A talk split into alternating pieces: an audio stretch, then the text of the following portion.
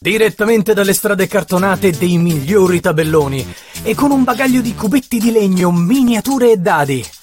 Un fisico col fisico, un esaltante Alex, un piccantissimo puzzillo e un multicromatico Meeple con la camicia ti guideranno attraverso il mondo dei giochi da tavolo in questa nuova puntata di Just Games Night Live.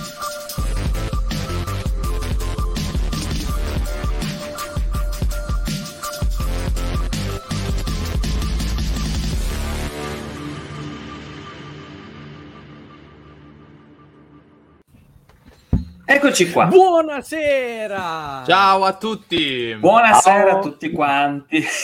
Benvenuti nel fatto. mondo dei problemi di linea. Sono i miei. sì, come Il vedete abbiamo...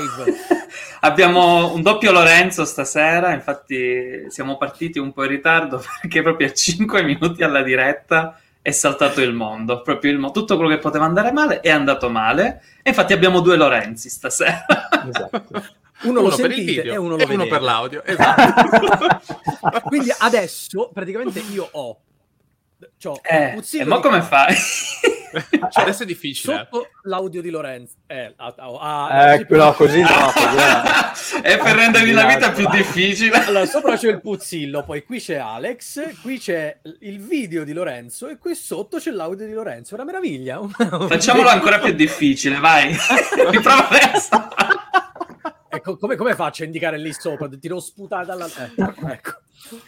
Oh, c'è anche Danilo in chat. Oh, buonasera.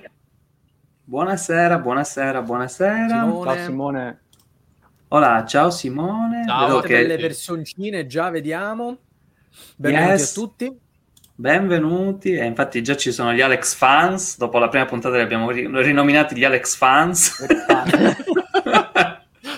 Perché Orietta fans c'erano già. Se tutti si aspettano Domandona per chi ci sta guardando. Com'è la qualità del nostro audio, l'altezza dei volumi? Perché ci siamo Quella di Lorenzo può essere precedente... solo buona, eh? Ecco. Com'è? Sì, Se do- più... qualcuno si deve alzare, qualcuno si deve abbassare, fateci sapere nei commenti. Tin, tin, tin, Ciao Gianluca, buonasera, buonasera Ciao Gianluca. in Italia. Sì, fateci sapere più che altro se ci sono problemi con l'audio, con il video, con la doppia personalità di Lorenzo, insomma, fateci un pochettino sapere eh, che vediamo di correggere subito il tiro. Ovviamente fateci anche sapere se ci sono persone della prima puntata, qualcuno ci ha seguito la volta precedente? Mi sembra di sì, perché vedo Alessandro, Alessandro Guzzardi, mi sembra che c'era pure alla prima, ma mi dice no, vedi che ho sbagliato, esatto. dice non le vedo sti contenuti orribili. no, c'era Dan Dan Duncan alla prima. Ah, Dan Dan Duncan, ah. giusto che non abbiamo fra l'altro salutato, buonasera. mi dicono un microfono basso, adesso com'è? Ah, ok. Quindi io mi sento bene, Flavio e i due Lorenzo. Attenzione perché stasera dovete dire i due Lorenzo, un po' bassino. Alex, Alex non pervenuto, così non si sa.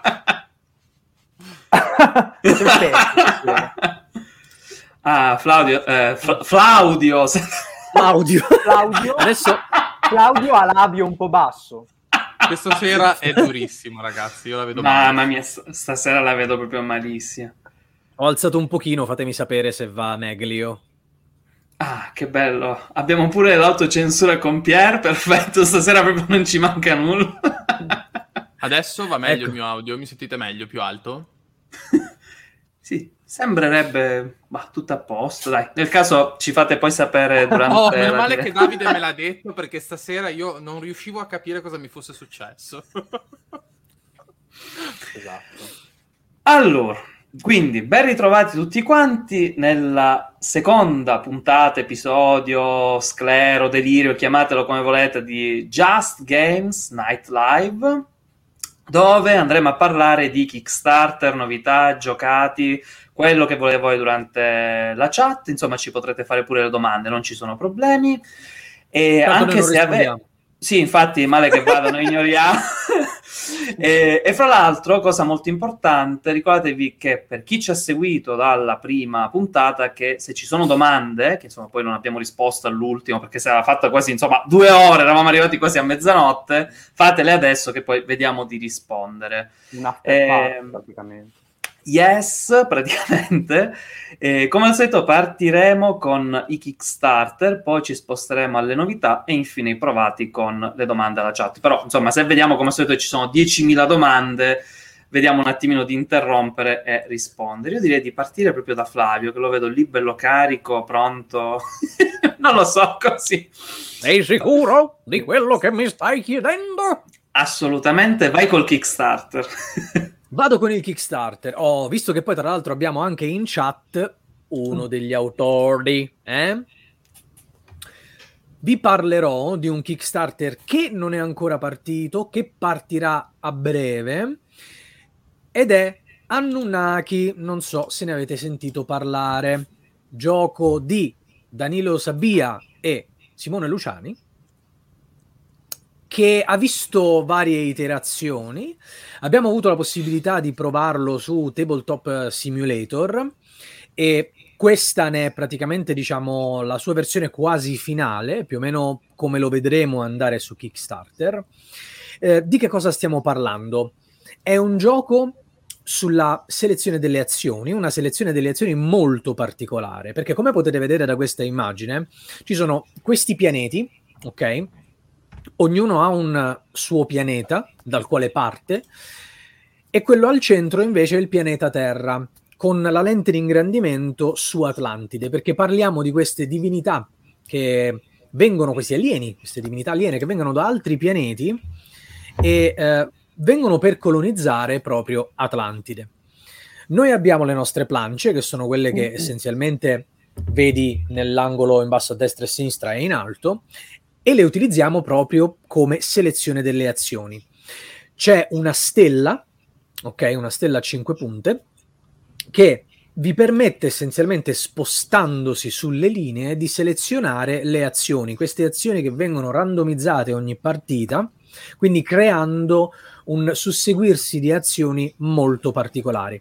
Otterremo risorse, costruiremo armate, cercheremo di migliorarle, cercheremo di sbloccare abilità, sbloccare poteri delle divinità, ci attaccheremo l'un l'altro tra l'altro e ognuno poi ha delle sue uh, abilità personali, c'è un po' di asimmetria, il combattimento molto interessante fatto con queste carte, c'è un minimo di strategia perché vedi la forza che può avere un giocatore, ma c'è anche la particolarità che mm, cosa ci sarà dietro la mia carta?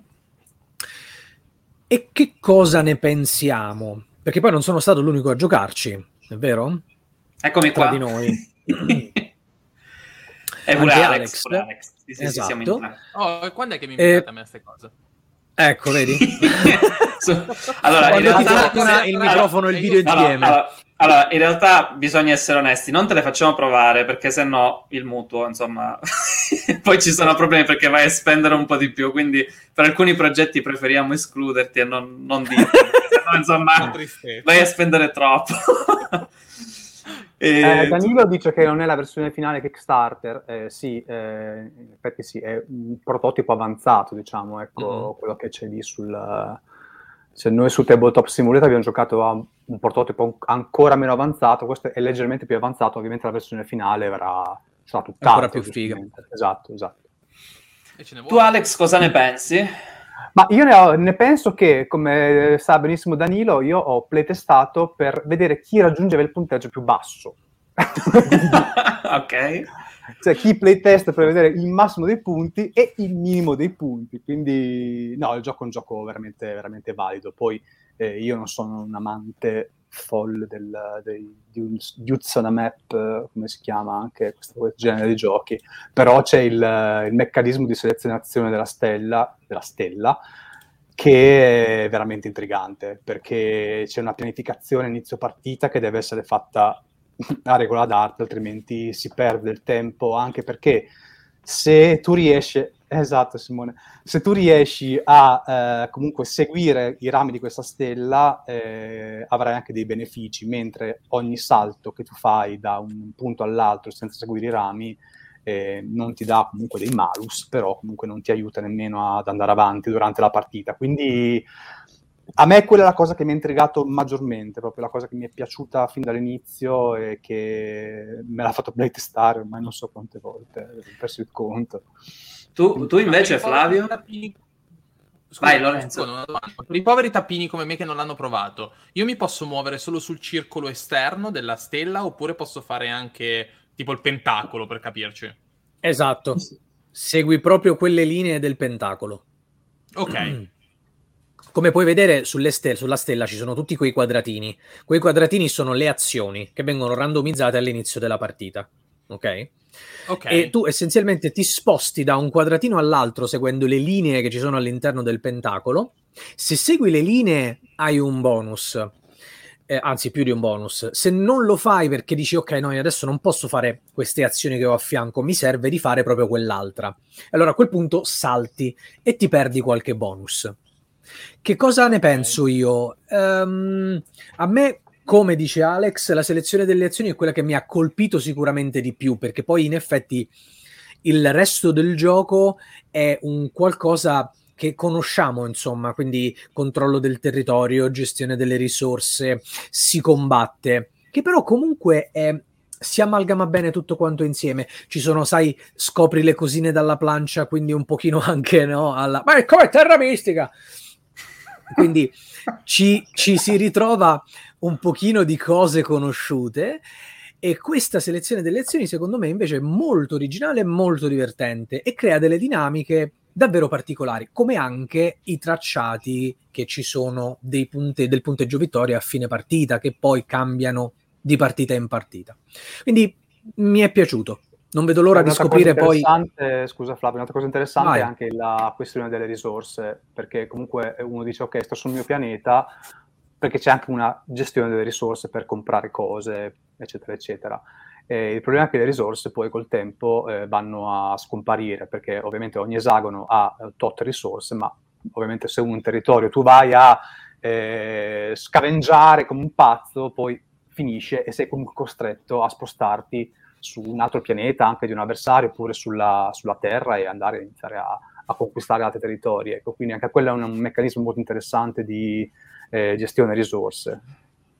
Sì, c'è molta interazione in effetti per essere un gioco, eh, diciamo, di stampo comunque German.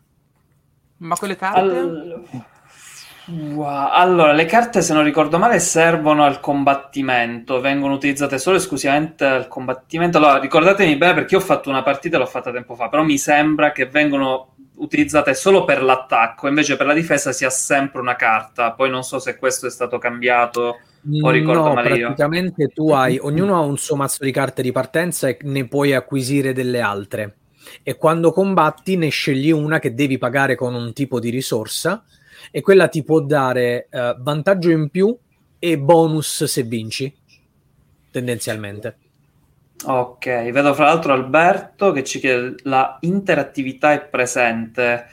Eh, beh, sì, sì, sì, sì. Io effettivamente dalla- con l'unica partita che provai con Flavio e Danilo andai subito a rompere le scatole a Flavio, proprio, mi sono Ecco. teletraspor- proprio al volo mi sono teletrasportato sul suo pianeta e ho cominciato a consumare le sue risorse. E, e il che gli ho rotto pesantemente le scatole. Certo, poi lui è arrivato con tutto l'esercito e mi ha cacciato velocemente. Come la Però- prima volta che abbiamo giocato a Führer, che eh, Sì. ah, vabbè, vediamo, proviamo questa interazione e praticamente mi ha devastato al primo round. Sì, perché là mi misi sul- sull'isoletta centrale a bloccare praticamente tutto. Però sì, pure qua comunque interazione ce n'è, ce n'è parecchia. E anche Sono- la maggior parte sul- su- sulla Terra, fondamentalmente, quando tutti quanti iniziano a spostarsi per andare a conquistare Atlantide. eh, L'interazione grossa più che altro è sulla Terra, sul proprio pianeta, a meno che qualcuno non viene proprio a romperti le scatole perché vuole le risorse o perché gli interessa per un certo obiettivo del gioco, ecco, c'è tanta interazione sulla Terra. Nessuno di voi Sì. ha mai giocato a O-Game, vero? Ah, io ci ho No. giocato. No, mi ricorda un po' questa cosa qua. Ma stai parlando del browser game, quello vecchissimo? game, sì, sì, sì. Ah, Porca miseria, da quanto Quello su tempo? cui abbiamo perso le notti, la giovinezza, la verginità, immagino. Sì, purtroppo quella era praticamente una droga perché diventava, era proprio dipendenza a un certo punto dover gestire il proprio impero nello spazio, insomma mi ricordo Eh, dovevi fare le basi. Da quello che avete descritto mi ricorda un po', cioè, chiaramente alla, alla lontana questa cosa qua.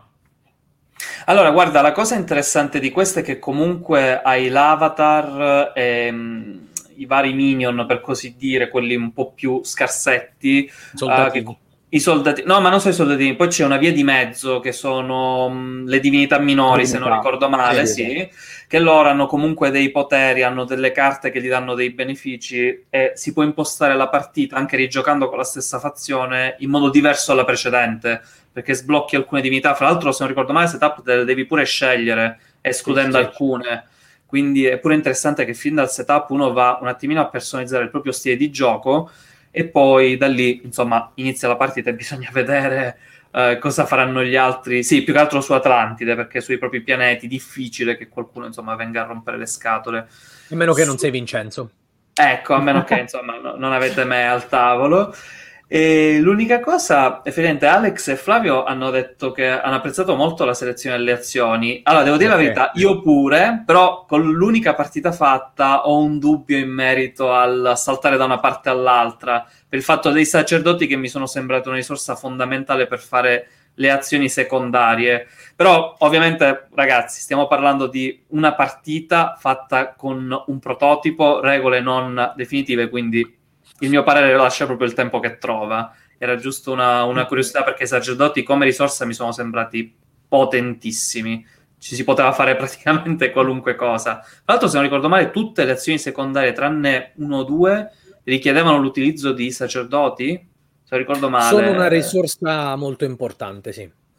Yes. Sì. Ma e... in effetti il gioco secondo me ti indirizza a seguire le linee della stella, cercando di ottimizzare al meglio anche se magari ti capita di fare un'azione non proprio necessaria in quel momento, perché il vantaggio è tanto.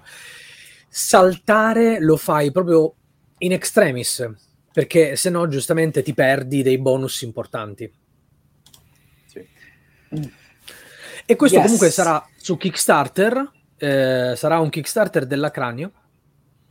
E mm, ci aspettiamo che abbia imparato a gestire meglio i tempi e il resto. E abbiamo anche una piccola notizietta di cui si sa poco in realtà. Oltre al gioco base, che comunque avrà la sua bella variabilità, sto gesticolando un po' troppo, ci sarà anche la campagna, ovvero degli scenari che si potranno giocare in sequenza. Ah, Io continuo a ringraziarvi per eh, finanziare il mio mutuo. allora, penso che visto che ti sei lanciato in questa eh, disperata in questo disperato annuncio, possiamo mostrare sì, una cosa. Momento, sì. Eh sì, sì, allora, sì. Perché comunicazione istituzionale. Sì, perché allora... dovete sapere, per chi, per chi, ci sta seguendo, magari non ci ha seguito la live precedente, mentre parlavamo di giochi, Lorenzo era lì col tasto compra, compra, compra, compra. Vai, vai. E questo poi è quello che, che potrebbe succedere. Ok, allora preparatevi eh, perché sono immagini forti per i deboli di cuore sconsigliamo la visione. Preparatevi. 3, 2, 1. L'acquisto compulsivo e indiscriminato di giochi da tavolo è un problema importante della società odierna e a causa di questo Lorenzo, sotto invito della moglie, ha già prenotato un open space sotto un ponte. Dona anche tu un euro per i suoi acquisti. Salva un matrimonio.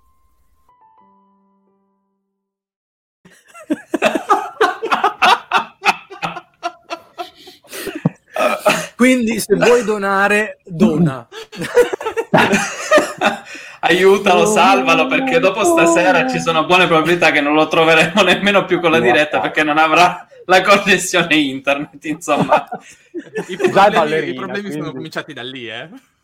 Effettivamente hai, hai, notato che la connessione stasera è ballerina, non è che forse c'è già qualche, mh, mm, qualche problemuccio che ha dovuto abbassare il piano tariffario?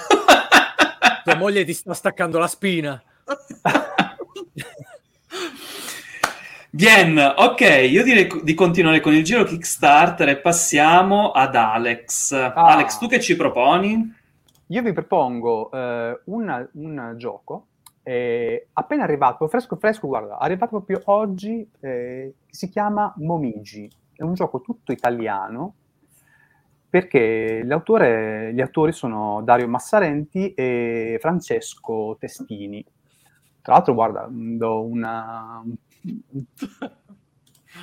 pregio alle meravigliose illustrazioni del, di Apolline Etienne, che Vero. ho visto alcuni suoi lavori, sono veramente, veramente belli. È edito in Italia, eh, in Italia edito dalla Deer Games, e nella scatola c'è il regolamento in inglese, eh, però mh, c'è la possibilità comunque di, di, di scaricarlo anche in, in italiano.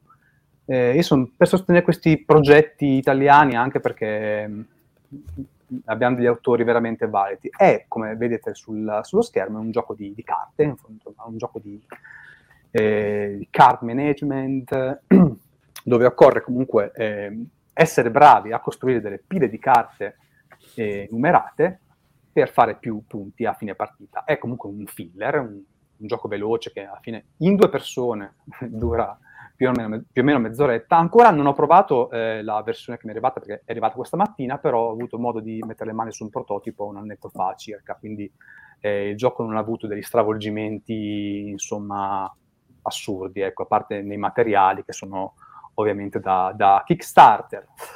E il gioco è semplicissimo, si spiega in, in veramente due, due secondi, infatti sicuramente guarda, lo userò anche per, uh, insomma, sotto queste feste di Natale, anche con la famiglia, perché è veramente un family game eh, accessibile a tutti quanti. E, e, um, c'è un mercatino di carte al centro del tavolo, eh, dove andremo comunque a selezionare le carte da mettere nost- nel nostro tableau, e noi avremo in basso, come vedete lì nell'immagine, eh, queste tre tesserine che sono dei paesaggi, tra l'altro anche lì illustrazioni spettacolari, eh, perché poi ogni tessera finisce e continua con l'altra, cioè è tutta una, una continuità di, di, disegno che a me fa impazzire, sono pazzo. Io adoro queste cose, credo sì, di aver sono quelle, sono Lewis Clark, eh, infatti era una delle domande Lewis che avrei Clark solo adesso. perché si univano le, le, le tessere. Esatto. Mi ricorda anche molto Kanagawa a livello di, di, di eh, immagini. Di... A me da, dava l'idea di Tangarden. Anche Tangarden, sì, sì, comunque è quella filosofia orientaleggiante.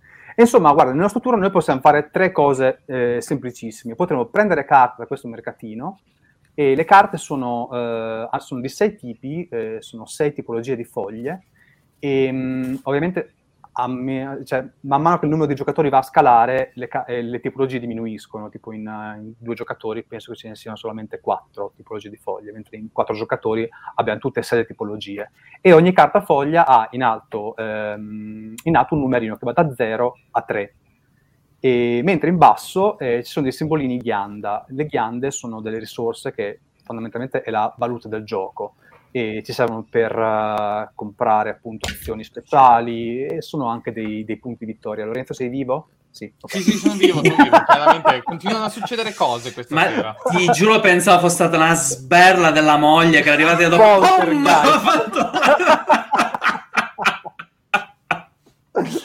continuano a succedere cose questa sera.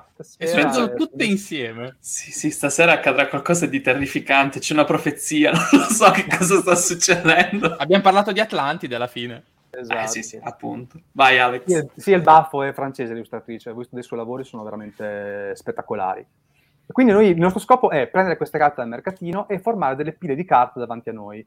E queste pile di carte devono essere impilate, appunto, eh, partendo dallo 0 arrivando fino al 3 e quando andremo a giocare delle carte le potremo impilare ovviamente 0 con 0, 1 con 1, poss- possiamo ripetere i numeri, mentre ovviamente non potremo mettere eh, il 2 sopra l'1. Comunque è un, è un lavoro di pile di carte. Finché arriveremo alla carta numero 3 che chiuderà la nostra pila e non potremo più giocare carte di quel, di quel tipo e ehm, a fine partita andremo a calcolare quante carte avremo nel mazzetto, quindi ad esempio metti che abbiamo 5 carte nel mazzetto moltiplicato, quel numero andrà moltiplicato per il numero sulla carta che è in cima al mazzetto. Quindi se c'è un 3, ad esempio, eh, 5 per 3 saremo, eh, faremo 15 punti. E la partita appunto finisce anche quando metteremo la carta da 3 sul, sul, sui vari mazzetti e ci metteremo uno di quei bellissimi tori giapponesi sopra che andrà a chiudere il nostro mazzo. In due giocatori ci sono eh, quattro tori disponibili, quindi appena finiranno quei, quei tori e finirà anche la partita eh, può finire anche in un altro modo quando finisce il mazzo di pesca, scusate. E altra cosa da dire è che noi durante il nostro turno potremmo fare delle azioni bonus, tipo ad esempio utilizzare eh, un'azione bonus che c'è sulle nostre tre tesserine, quindi ogni tesserina ha un'azione bonus eh, particolare che potremmo, pagando una ghianda, utilizzare una volta per, uh, per turno, ma e una volta per partita e le tesserine sono una valanga nella, nella confezione, ci sono dei set eh, prestabiliti per le prime partite, poi ci si può divertire con un draft, insomma. E, è un gioco veloce, è un gioco divertente che veramente si spiega in uh, eh, 5 minuti e secondo me può, è un bel, un bel filerino, in mezz'oretta si fa una partita. Ma Alex, sì. una cosa sola, non ho ben capito, ma è tipo un set collection? Cioè è, un set coll- è, un set collection, esatto, sì, sì, sì. Perché comunque ah. quando tu vai, vai, a pescare delle carte dal, ma- dal, dalla, dal mercatino, fondamentalmente, tu puoi prendere solamente una pila di carte e quando le carte vengono messe nel mercatino devono essere sempre messe in fila a seconda del, della tipologia di foglia. Quindi... Oh, domanda. Tu... Sì. Prezzo? Prezzo eh, su Kickstarter era a 25 dollari. Ok, beh, buono. Dai, ma, ma, era cioè, l'edizione base ehm, escludendo no, è l'edizione deluxe che tra l'altro ha, ha eh, due moduli eh, e, una, è un'espansione dentro. Sono dei piccoli moduli da aggiungere per dare variabilità al gioco, perché il gioco, il gioco base è veramente un gioco base, cioè è veramente un gioco semplice, carino, ma molto semplice sono due moduli che puoi aggiungere al gioco per eh, dare un po' di profondità, un po' più di sfida, e c'è proprio un modulo un po' più grande che ha un, tabell- un tabellone a parte che eh, non ho approfondito perché appunto la scatola è arrivata oggi, eh, che va proprio a cambiare il gioco completamente, lo rende proprio un prodotto un po' più hard. Ecco. Interessante. Mm. E appena ci metterò le mani sopra, hands-on, eh, se qualcuno è interessato, gli saprò dire. Insomma, non so quando uscirà in Italia in retail, sinceramente. Mi sono informato, ma non ho, non ho letto niente sulla, sull'uscita in retail. Penso che uscirà perché lo si venderebbe come il pane, ecco, secondo me. Cioè... Ah, infatti la domanda era, ma uscirà in retail? Perché io non ho letto nemmeno penso, notizie. Eh, io, eh, ho, ci fu una notizia che sarebbe uscito in retail entro inizio 2022 poi questa notizia è sparita, quindi non l'ho più okay. trovata da nessuna parte. Anche oggi mi sono messo a scavenggiare nel web, ma non ho, non ho più avuto non notizie. Non si trova niente. Certo, esatto. Tu non hai visto niente. niente. Va bene, ok, allora procediamo con i Kickstarter. Vai Lorenzo. Oh, stasera eh, parlo di una cosa che è un po' diversa dal solito perché non parlo di un gioco da tavolo, ma parlo di un gioco di ruolo, che per me è una cosa un pochino insolida. Però, ah, diciamo, ta-da. visto quello che mi hai detto tu, Vincenzo, che cioè, se una roba spara i laser, allora è competenza mia. Su Kickstarter vi segnalo... confermo, confermo. C'è un gioco di ruolo che cade veramente tra poche ore, quindi se vi interessa vi consiglio di cercare adesso, che si chiama Mothership. Mothership è sostanzialmente un uh, gioco di ruolo ambientato, di ambientazione sci-fi horror che arriva alla sua prima edizione e uno dirà ma come la prima edizione? Eh sì, la prima edizione perché praticamente voi online potete già trovare, scaricare nella formula pay what you want, quindi praticamente pagate quello che volete, anche zero, il primo manuale che è diciamo il manuale della, della zeroesima edizione. Ha vinto un sacco di premi, ha vinto un sacco di eh, riconoscimenti e eh, in un manuale di 44 pagine contiene in realtà tutto. Questa prima edizione invece mm. è molto più ricca, perché sostanzialmente ha diviso i manuali in tre parti. Una delle critiche fondamentali che era stata fatta al primo manuale era che sostanzialmente mancava un bestiario, no? come abbiamo ad esempio in Dungeon and Dragon dove abbiamo eh, giocatore, manuale, giocatore, master e mostri. Questa praticamente, questa nuova edizione viene divisa in eh, tre, tre, manuali, quindi effettivamente c'è il manuale del giocatore, c'è il manuale de, del warden, che sarebbe diciamo il, il, master, e c'è il manuale del, del coso, del, dei mostri. E la cosa straordinaria che mi è piaciuta e la al contrario di Dungeon and Dragon si fa in veramente 5 minuti. Quella state vedendo del personaggio dove ci sono quattro classi, quattro, quattro statistiche, che sono la forza, il combattimento, l'intelletto e la velocità, e quindi veramente tirate, mi sembra, 6 di 10 per ogni caratteristica, segnate quello che vi viene fuori, poi ci sono alcuni modificatori che vengono dati dalla classe eh, nel dettaglio, però sostanzialmente in 5 minuti vi siete fatti giocatore. La personalizzazione più grande avviene nella parte di destra, quella che vedete sul lato destro, che sostanzialmente vi, vi spiega quali sono le eh, abilità che ha il vostro personaggio, ecco. Che ti ridi, Vincenzo? Stai, ogni, ogni, no, allora, ogni, stavo, tanto... stavo, ridendo perché ogni tanto ti, ti sei molto dato all'ambientazione perché si sentiva un po' robotico, eh, però in alcune piccole parti e fa altro, infatti se ne sono mi sa accorti sì, anche. Delle... ecco. Molto Matrix. Eh, grazie. I personaggi è l'androide. Eh, fatto, Quindi... diciamo, proprio l'hai fatto perfetto per il gioco di esatto. Stasera è durissimo. E ad ogni modo, io ve lo straconsiglio perché è, un... allora, è basato sul sistema di 100, quindi dove voi avete una serie di caratteristiche, tirate due dadi da 10, si fa tutto col dado da 10 e um, dovete lanciare meno. Adesso nella nuova edizione ci sarà anche il dado da 20 che uh, sarà fatto sostanzialmente per uh, le prove di stress, quindi sostanzialmente dovrete lanciare cioè quando raggiungete un livello di stress uh, sufficiente dovete lanciare il dado da 20 e quindi avere le brutte, brutte cose, quelle che Munchkin chiama brutte cose. E niente, insomma, io ve lo straconsiglio, io sono incinato di brutto questa cosa perché la prima edizione tra l'altro costa 59 dollari e ci sono tutti e tre i manuali dentro, ci sono i, i segnalini per i giocatori, sono, c'è una mappa e c'è un'avventura prefatta, quindi c'è, una, c'è già una, un librettino all'interno con un'avventura prefatta. È solo in inglese, però è un inglese abbastanza semplice. Ma uh, scusa Lorenzo, una cosa, ehm, però essendoci, è uscito proprio quest'anno in Italia il gioco di ruolo di Alien, non è che forse questo potrebbe essere un doppione? Perché effettivamente li vedo allora, molto molto simili.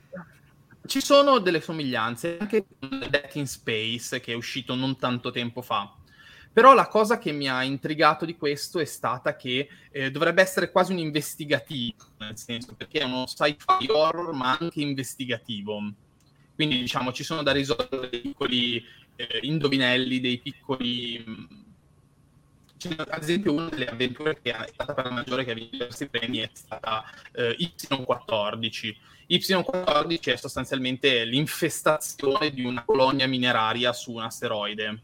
E quindi uno deve scoprire il perché questi minatori continuano a morire, continuano attaccati da che non vedono, Ok, allora Lorenzo, eh, ti sentiamo molto robotico e poco umano, nel senso che purtroppo si capisce solo in parte quello che dici. Stasera proprio no, non è serata. Eh, ho capito parte dell'ambientazione che è un pianeta di minatorio, ci sono dei minatori, mi sembra aver capito che è ambientato su un pianeta. Esatto, sì. su un asteroide. Su un asteroide, ok, ok. E... Ma io ad esempio che sono, sono a digiuno di giochi di ruolo, cioè proprio non... Cioè, ho, ho, anche, ho, anche, un amico, no, ti giuro, ho anche un amico master che tra l'altro sta facendo anche un gioco di, di ruolo, sta uscendo in questi giorni, penso. Eh, già. Eh, co- eh, per un neofita di, gio- di giochi di ruolo che conosce l'inglese. Questo potrebbe essere interessante. Ma allora, il sistema è estremamente semplice. Eh, grazie Lorenzo, anche lui eh, si chiama Lorenzo. Eh. Grazie. Lorenzo. Però adesso vedi ti senti bene. Più esatto. soldi alla connessione, meno ai giochi. Dai, facciamo un nuovo slogan. ecco.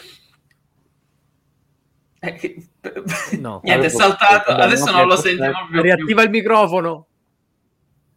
Niente, eccolo qua. Mamma mia.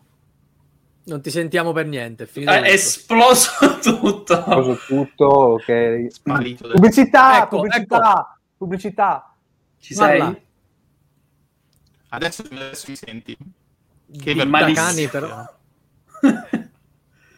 Allora, bisogna dire che abbiamo comunque un piano d'emergenza. Eh, se Lorenzo non dovesse uscire a parlare, potrebbe fare um, i gesti, insomma, facciamo la puntata anche per sordo muti, nel senso che, oppure scrive per la chat, per i commenti, perché stasera proprio sembra essere maledetto, quindi non, non lo so che sta succedendo. È vero che abbiamo fatto un, un sacco di prove, però... Boh. Uh, Lorenzo, non ti preoccupare, se ci riesci, uh, vediamo di risolvere, se no non, non ti preoccupare. Prova, eh, se no non ti preoccupare, nel caso... È molto semplice. Il sistema c'è di gioco è molto molto semplice. Ok. L'inglese può essere una barriera. Beh, certo, ma quello come, come, ogni, come ogni, ogni, gioco che esce, comunque alla fine che è solamente in inglese, poi uno poi lo sa, ecco, cioè non è che se non lo conosce non ci gioca. Semplice. Questo però è molto più semplice di Dungeons and Dragons. Molto Bene. semplice, cioè Ottimo. Però, però, Lorenzo ho letto in giro che almeno la versione quella gratuita è incredibilmente mortale, che riuscire a sopravvivere a un'avventura è un'impresa, cioè un miracolo. È, è veramente... assolutamente vero. È assolutamente vero. Ah, ok. Per... Master ti ehm, gestisce come personaggio, cioè non ha l'obiettivo di ucciderti. Ok. Ok. Uh, ok, va bene. E, pur... Vabbè, non fa niente, ok. Penso di aver capito quello che mi ha detto, però purtroppo si sente ancora parecchio disturbato, non ti preoccupare. Ehm, alright, facciamo una cosa. Lorenzo, tu fai dei, dei, test, noi nel frattempo andiamo avanti. Poi appena, nel caso ogni tanto prova a fare le prove, dici qualcosa, se vediamo che va bene, rientri nel discorso, non ti preoccupare, tranquillissimo. E... All right, allora noi procediamo. Io non ho Kickstarter da presentare, quindi questa volta. Questa puntata... Eh no, no, no, questa volta non si spendono soldi, non, non, c'è comunque pure qui da pagare il mutuo. e, e direi di partire immediatamente con le novità. Allora, chi vuole partire? Chi vuole andare? Vado io? Vai. Vai. Alright, allora partiamo direttamente con le novità e vi presento un gioco che mi ha preso particolarmente. Tinner's Trail di Martin Wallace, vabbè, oddio, vabbè, presentiamolo, penso lo conosciamo un pochettino tutti, però è un vecchio gioco di Wallace, ce l'ha a dieci anni? Penso di sì, forse pure, sì, più o meno dovrebbe avere una decina d'anni.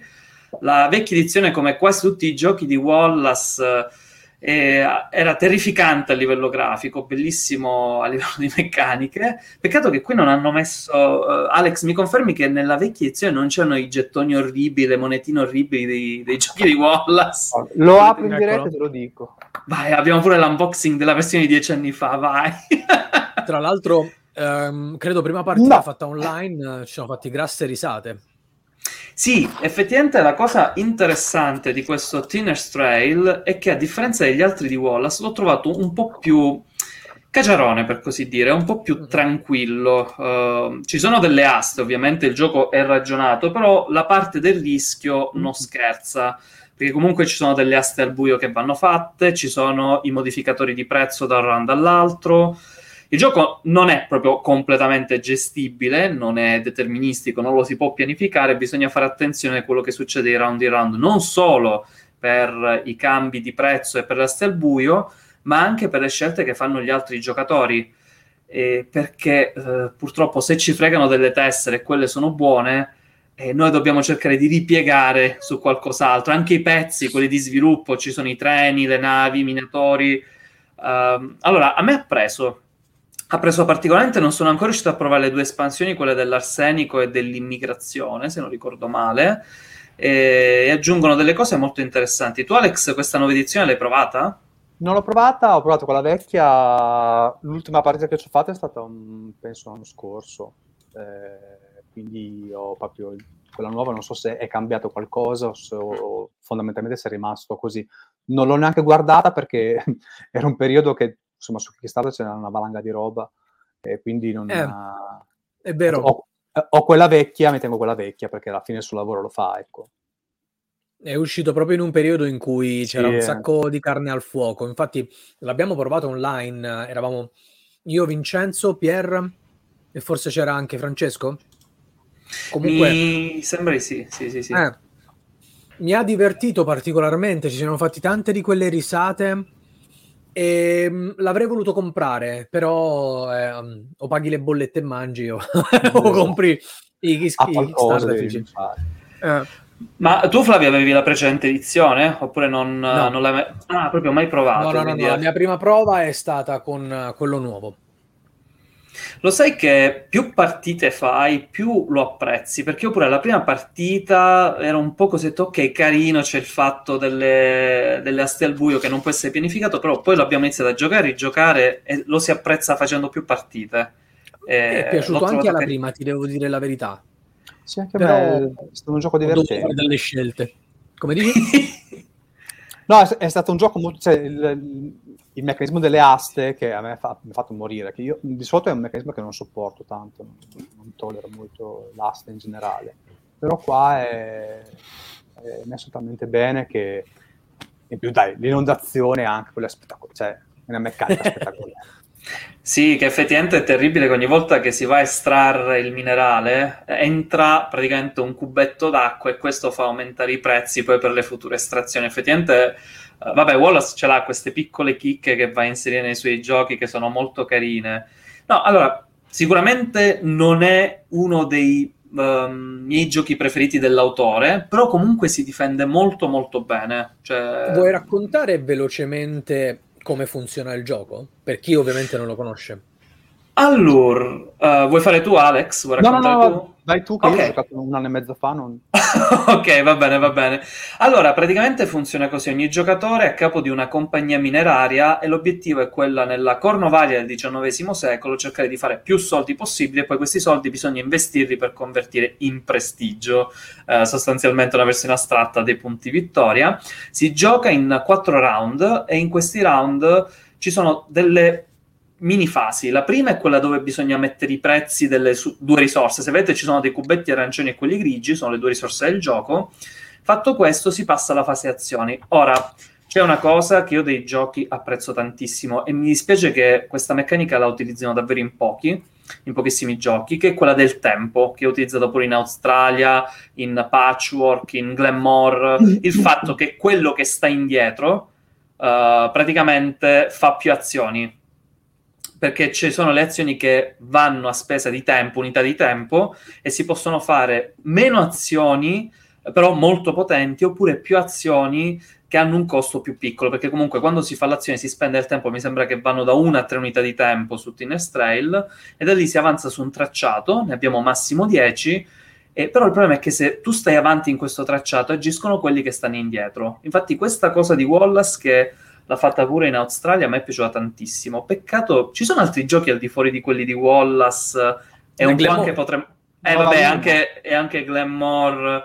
Anche Ah, Luna, effettivamente pure anche Nova Luna, sì, è... Nova Luna effettivamente recupera pure questo sistema, però qualcosa di meno astratto, qualcosa di un po' più pesante, direi, un gioco un po' più corposo, tipo pesi medio. Sai che non me ne vengono in mente con, eh, con questo sistema Forse- del... Forse perché nei pesi medi o nei pesi massimi una cosa del genere può andare a... Dice Poi- terrificante. Sì, è... è- Quando, Invece quando- fare... un po' di ristrettezza forse è un po' pericolosa, ecco. Ok, qu- questo anzi, se ci state seguendo un pochettino, scrivetelo poi nella chat, che siamo curiosi di sapere se ci sono pesi medi o pesantucci becinghialotti che hanno questo sistema del tempo, cioè che sta più indietro agisce. E, e comunque come finisce, giusto per dare un'infarinatura, eh, quando tutti hanno deciso di passare perché a un certo punto non avranno tempo oppure non lo vogliono spendere, vanno in un'altra tabella che è la fase di investimento.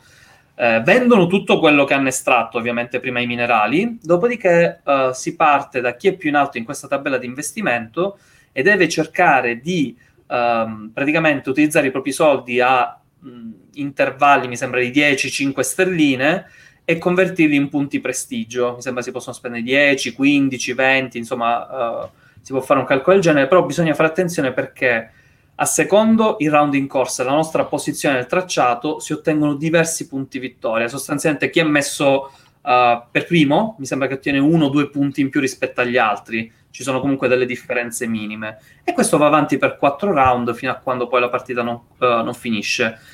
Bisogna fare molta attenzione perché è tutto un gioco di equilibrio tra i soldi che bisogna tenere per il round successivo e quelli da spendere nella fase investimento. Tu, Fla, volevi aggiungere qualcosa? No, ti volevo chiedere effettivamente le azioni che poi vai a svolgere nella fase azioni, quali sono?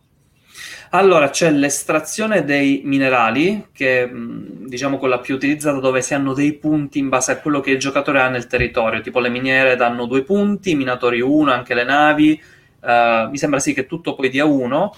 E poi c'è l'azione dell'asta, che è quella un po' più complessa inizialmente, ma solo perché ha un po' di eccezioni. In realtà è piuttosto facile capire il flusso, dove si mette all'asta un territorio. Se vedete all'immagine, ci sono territori sia con delle tessere scoperte che coperte. Con l'asta il giocatore può scegliere qualsiasi tessera non sia già stata presa da un altro giocatore e da lì uh, praticamente poi si fa un'asta, insomma si fanno le puntate in denaro però la cosa interessante è che chi ha fatto l'asta può inizialmente giocare una carta sia per spiare la tessera, sia se dovesse perdere l'asta per prendersi metà dei profitti del vincitore. E questa è una cosa molto molto carina.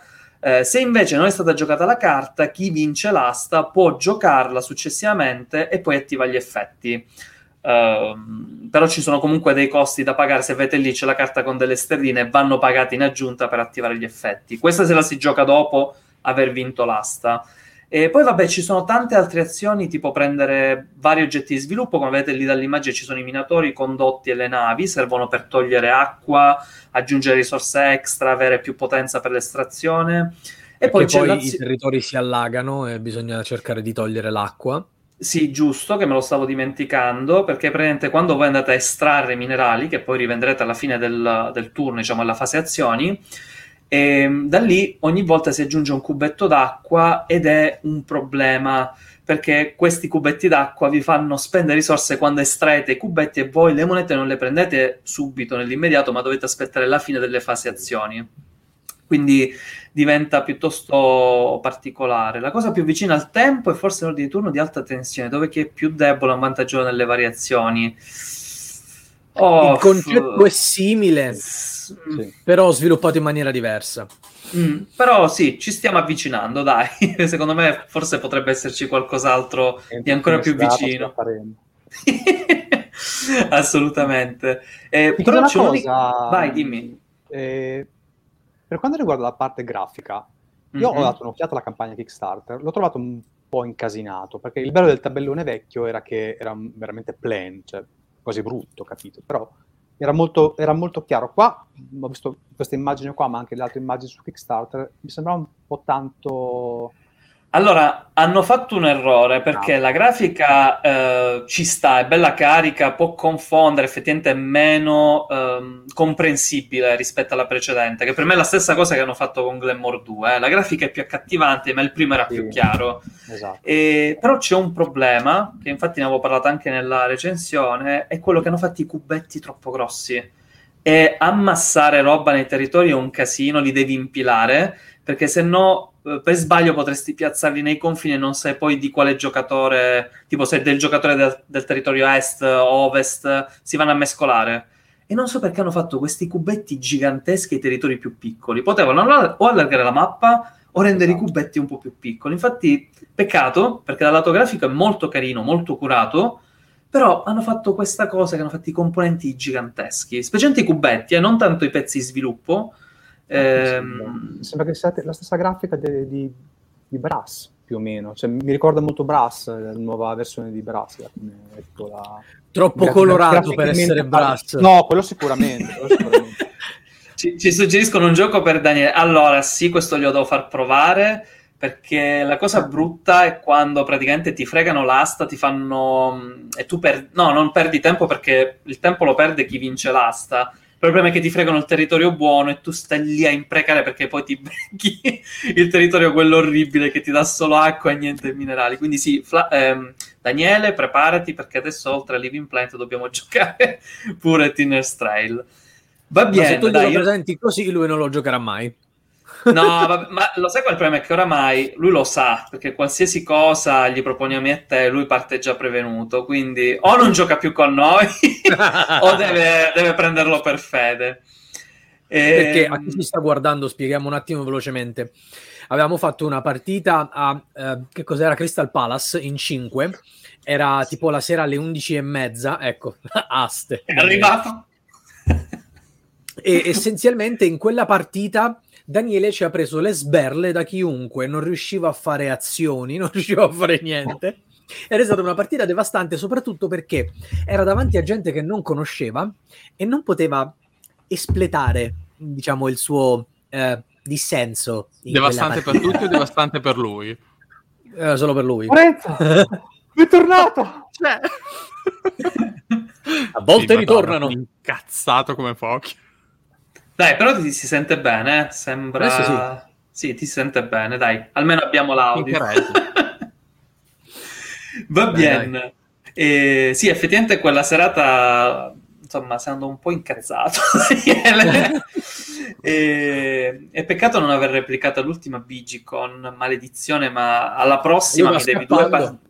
Sì, sì, alla prossima due partite con giochi cattivi, perché ti sei saltata quella la precedente, quindi preparati, Eh. altrimenti come Flavio non ci giochi.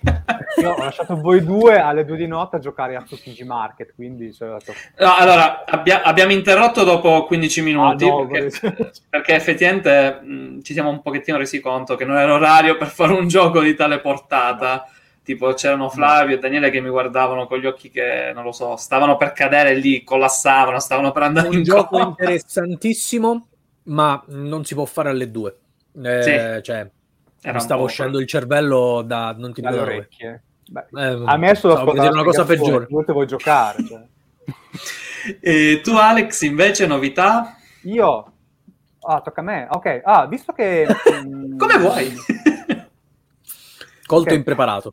Esatto. Oddio, oddio. No, no, visto che eh, io ho la, ho la maledizione del, ehm, del giocare in due, in due giocatori ultimamente, perché, ehm, come dicevo l'altra volta, il mio gruppo di gioco ha acquis- acqui- acquistato un elemento, ma ben venga, anzi, solo che mh, per giocare in cinque giocatori eh, giochi, giochi interessanti se- non sono tantissimi, quindi a questo punto mi sono dato ai giochi da due. Quindi venerdì sera eh, è venuto insomma, un, un amico a casa e so che lui aveva questo gioco, sto parlando di Undaunted Normandy, e visto che mi aveva un po' stuzzicato, ho detto, però beh, portalo dai, vediamo cosa succede.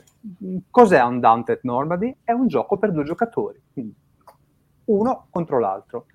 E la casa editrice è la Osprey Games, che tra l'altro è una casa, cioè, materiali sempre spettacolari, tra l'altro c'è anche London di Martin Wallace, visto che eravamo in discorso con Wallace, che è stato rifatto da gioco della Madonna, tra l'altro. Bellissimo. Eh, sempre dalla, dalla stata una, una riedizione. E, e gli autori non sono due scappate di casa qualsiasi, ma sono il caro eh, Trevor Benjamin e David Thompson, autori anche del caro War Chest, anche titolino da, da nulla. E questo gioco con Bello. War Chest condivide un sacco di cose, cioè, è impressionante. Io eh, l'avevo sempre un po' snobbato perché, a parte i dadi, eh, l'avevo sempre un po' snobbato perché eh, non sono un gran fan dei wargame in generale, cioè proprio non mi... non sono... Attenzione che questo a me Danilo ci dice Tira parecchio. eh, un gioco che usa la track tempo e Tebes, però è un peso medio. Segnato, Conoscete- già segnato. conoscete- no, ok. E, e quindi niente, è, è un deck building, è un deck building dove eh, due giocatori si sfidano. Eh, siamo nel giugno 44, seconda guerra mondiale, sbarca in Normandia e siamo americani contro tedeschi. È un gioco eh, che nel regolamento ha 12 scenari, quindi ogni scenario ha delle condizioni di vittoria da parte di entrambe insomma, le, le fazioni. Quindi i tedeschi devono fare questa cosa gli americani quest'altra cosa. Appena una di queste condizioni si va a, eh, ad esaudire, eh, la partita finisce subito, insomma, eh, repentina. Un deck building perché? Perché noi partiamo con un mazzo di carte ehm, eh, standard che ci indica lo scenario eh, che carte dobbiamo utilizzare, in più eh, a parte abbiamo tutte le carte delle varie unità eh, che possiamo poi integrare nel nostro mazzo. E ogni carta ha in alto un numerino che è l'iniziativa e eh, inoltre ha la figura della- dell'unità e le varie azioni che si possono fare con quella carta, un po' come War Chest fondamentalmente. No? Quando- cioè, il gioco è veramente simile a War Chest, infatti l'ho amato anche per questo. E nel nostro turno abbiamo 5 carte in mano, dobbiamo giocarne una per l'iniziativa, Quindi entrambi i giocatori giocano una carta coperta, la scoprono e chi ha l'iniziativa più alta parte e inizia prima in quel round. E poi si possono giocare tutte le altre carte che abbiamo in mano per eh, implementare delle forze, quindi andare a mettere carte nel mazzo e per controllare le forze che abbiamo già sul campo, quindi eh, per esempio con un fuciliere posso controllare un fuciliere che è già schierato, oppure con un fuciliere posso schierare un fuciliere. Ripeto, funziona come le fish di, di War Chest. E, e, io sono impazzito. Abbiamo fatto un paio di partite, anche perché un, uno scenario dura circa mezz'oretta. Il primo 40 minuti perché sì, cioè i, i, primi scenari, poi dopo forse sono un po' più... Il secondo scenario credo ci sia durato un, un'ora e 45. Porca bella, no, meraviglioso. Crea... No, sono felicissimo perché è meraviglioso. Si era creata una situazione di stallo dove non ci riuscivamo a ammazzare nell'uno nell'altro per disperazione alla fine siamo riusciti a vincere perché ah, se no stavamo cappottando il tavolo e questo non vuole essere un, un commento negativo assolutamente, eh? era solo per dire. No, no, ma... Eh, questo gli sono dietro da parecchio io. Eh, ce l'ho in wishlist ecco, ecco. da un po'. Tra l'altro in Italia Adesso... è uscito con, con Genos, mi sa. Sì. sì. Okay. Io ho giocato sì, la versione sì. inglese, però in Italia è uscito con Genos. E tra l'altro ha eh, due espansioni. Un, ha un'espansione che sono dei moduli che si possono aggiungere alla, al gioco base, che eh, ha, tipo, ha nuove regole, ovviamente scenari, unità, eccetera, eccetera. C'è la possibilità di giocare anche in quattro, con un modulo, quindi due contro due, e c'è la, la, la modalità in solitario del prezzemolino David Turzi, che ormai non so come, come faccia, boh, avrà le giornate di 59 ore perché boh, non so, è dappertutto veramente. Guarda, se fa i, le versioni in singolo giocatore come quella che ha fatto per Origins First Builders, ne può fare eh, anche tre o quattro insieme che quella è veramente terribile e inutile. Lui di solito fa le cose molto corpose. Com'è la versione in singolo giocatore? Tu l'hai provata? Non l'ho provata perché non ho l'espansione. Non ah, ho l'espansione. Okay. E chiede anche mh, mm, Filippo Tuzzi eh, se è meglio Normandy o Nord Africa. Nord, Nord, Nord, Africa è un'altra appunto espansione dove c'è le forze italiane contro l'esercito britannico. Eh, no, non, non è standalone. Sì, sì, quella è standalone, sì. esatto. Ah, non è un'espansione, ok. Fra l'altro, se non ricordo male, aggiunge pure i mezzi, giusto Alex? Sì, sì, aggiunge i veicoli, esatto, e ovviamente nuovi scenari. Sì, e l'espansione reinforcement, l'espansione reinforcement, quella che dicevo prima, si può aggiungere anche allo standalone Nord Africa, quindi è modulare per entrambe le, le versioni. E ovviamente beh, ci sono delle cose negative, beh, cose negative beh, ovviamente non è negativo, sono le, le, maledette carte Fog of War, che sono le classiche carte che nei deck building ti vanno a annacquare il mazzo e a darti un fastidio eh, non, non, indifferente. E c'è questa cosa dei dadi, che eh, Dio, lì, lì per, nella prima partita mi, ho un attimino tremato. si sente la fortuna, eh, un po' si sente. Si sente, si sente. Però io sono... Beh, però in tutti i wargame no, ci sono i dadi. Cioè, ne, cioè, non, sono una no, persona non, non in tutti, però insomma in tanti. Nel senso che dico, vabbè, metti che mi sono, mi sono calato nella campagna, nello sbarco in Normandia, sto sparando a un cecchino avversario attraverso un, un antilope e colpisco lui, e eh, il dado ha fatto così, cioè, so. La Normandia sì. è rinomata per le antilopi. Esatto. per dirti quanto, per dirti quanto eh, vabbè, quindi niente, l'unica cosa, beh, il tiro di dado, sì, Dio, puoi un attimo capire se, se, metti delle unità in delle tessere che hanno una difesa alta, eh, può essere meno, non lo so, però... Quella, sì, quella è stata l'unica cosa che mi ha un attimino fatto storcere il naso. Poi, per carità, lo zero è un successo, però guarda caso, quando devi fare zero non lo fai mai. Quindi... E il tiro di dado, ultima cosa, lo puoi bilanciare secondo la distanza dalla tua tessera, dalla tessera di partenza del tuo cecchino, del, della tua unità, alla tessera dell'unità che vuoi far secca. E Io devo lì... dire la verità, invece, che non mi ha preoccupato la questione dei dadi, ma perché? Perché io di uh, David Thompson avevo già provato Pavlov House Non so se qualcuno di voi lo ha mai provato. Allora, Assolutamente gioco... sì. Ecco, lo sapevo che l'avevi provato tu, Lore, che so che, che ami sì, quel sì, tipo no, di è spettacolare. Ecco. Allora, io quando ho sentito parlare di quel gioco, e brevemente, essenzialmente è un attacco eh, in- a Stalingrado, mi pare. Ci sono questi Sì, soldati, esatto, la casa di Paolo. Ci sono questi soldati eh, russi che si sono rintanati in questa casa e praticamente una roccaforte quale hanno, nella quale hanno resistito a degli attacchi continui dei tedeschi. Poi, grazie alla propaganda russa, è diventata una, una battaglia pazzesca. In realtà, la guerra era un po' più incentrata da un'altra parte.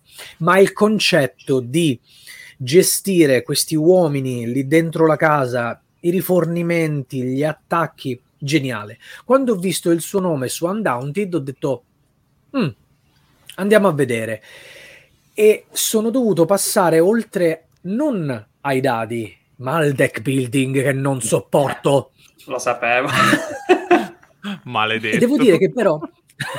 Devo dire che però in realtà mi è piaciuto molto, è stato molto godibile. Anche quella partita che è durata un'eternità aveva un, un senso anche a livello tematico, perché si era Sì, creata sì. proprio una situazione di stallo che alle volte in guerra può succedere. E quindi sono d'accordo con te, mi ha veramente sorpreso. Però non vorrei che questa cosa dei dadi avesse una- un risvolto negativo, nel senso che a un certo punto sei a fine partita, non sai come fare, c'è lo stallo, inizia il tiro al piccione. Tiri dei dadi. Sì, cioè, eh, può capitare, eh, perché fai, fai due tiri buoni, tiri giù un, un avversario così con niente, capito? Quindi il dado nei giochi di guerra, poi specialmente quelli strategici, è come se mettessi un dado in, in War Chest, cioè, no. Eh, eh, Sì, Sì, War Chest peschi, nel- peschi nella borsa, ma è un po' come il deck building, no? Però più o meno sai che unità stai mettendo dentro. E Sì, sa- sì, gli sai effetti sono quelli. sì, sì, sì. Capito? Quindi Sai qual è la vera differenza? È che in War Chest le tue unità sono poche. Invece in Undaunted tu hai la possibilità di buttarne dentro un macello e con quello riesci a mitigare il fatto che magari l'altro ti tira la fraccata di dadi e fa tutti 10. Sì.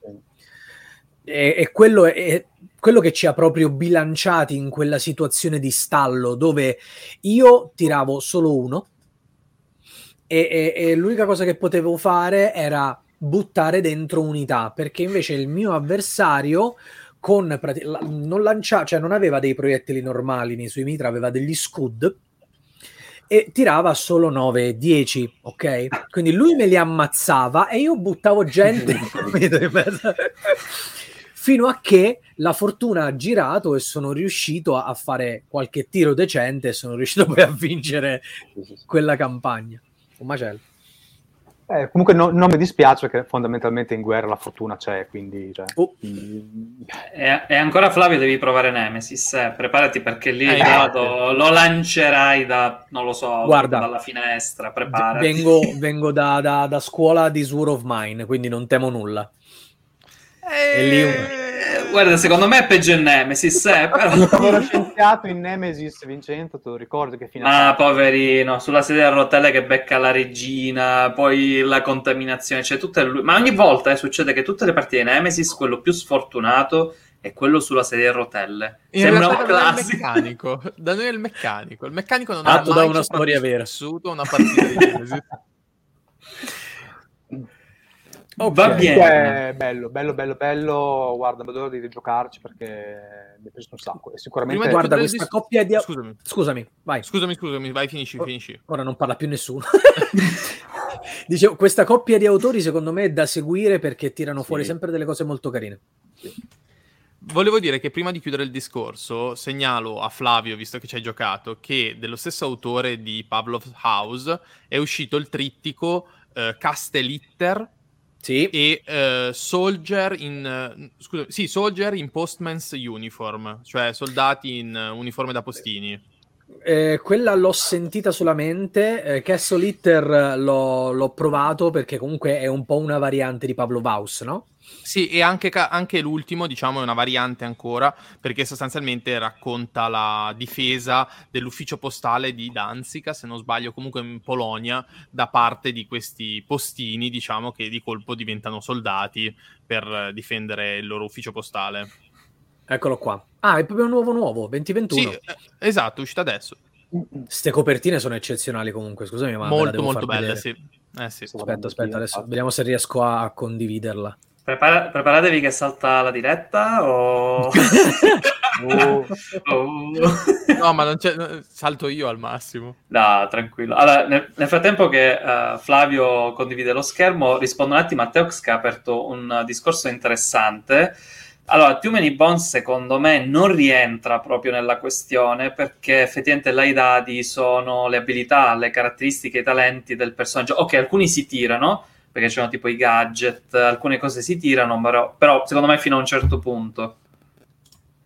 Eccolo là. tu dici Eccolo lo compri solo per la copertina. Madonna. Eh, hai visto era Danzica, avevo ragione. Ok, sembra molto interessante in realtà. Se c'è qualcuno che ne sa qualcosa, o anche Lorenzo stesso, diteci di più perché sembra, sembra molto figo. No, allora l'idea, ripeto, è quella di Pavlov's House, dove tu praticamente hai una serie di unità da gestire all'interno, in questo caso, dell'ufficio postale e eh, chiaramente a seconda delle traiettorie, tra virgolette, di avvicinamento, eh, è sempre basato sul tiro di dadi. Eh, dicevo, a seconda delle traiettorie di avvicinamento dei tedeschi, tu hai una. puoi, puoi mettere la tua difesa in vantaggio o in svantaggio a seconda. E invece la cosa diciamo che è nuova rispetto a Pavlov's House è che praticamente i tedeschi possono entrare all'interno dell'ufficio postale che è diviso mi sembra su tre livelli e quindi tu praticamente ti trovi poi a, in una specie di tower defense a difendere sempre più eh, l'ultimo piano che è quello dove poi si erano arroccati e quindi chiaramente loro entrano dal piano terra e piano piano risalgono. Ok, ok, sembra, sembra in realtà molto carino, però ti giuro, se inizi a prendere pure questi titoli non, non riesco pure eh, io. no, poi alla fine. È, eh, sì, è no, finita. Infatti.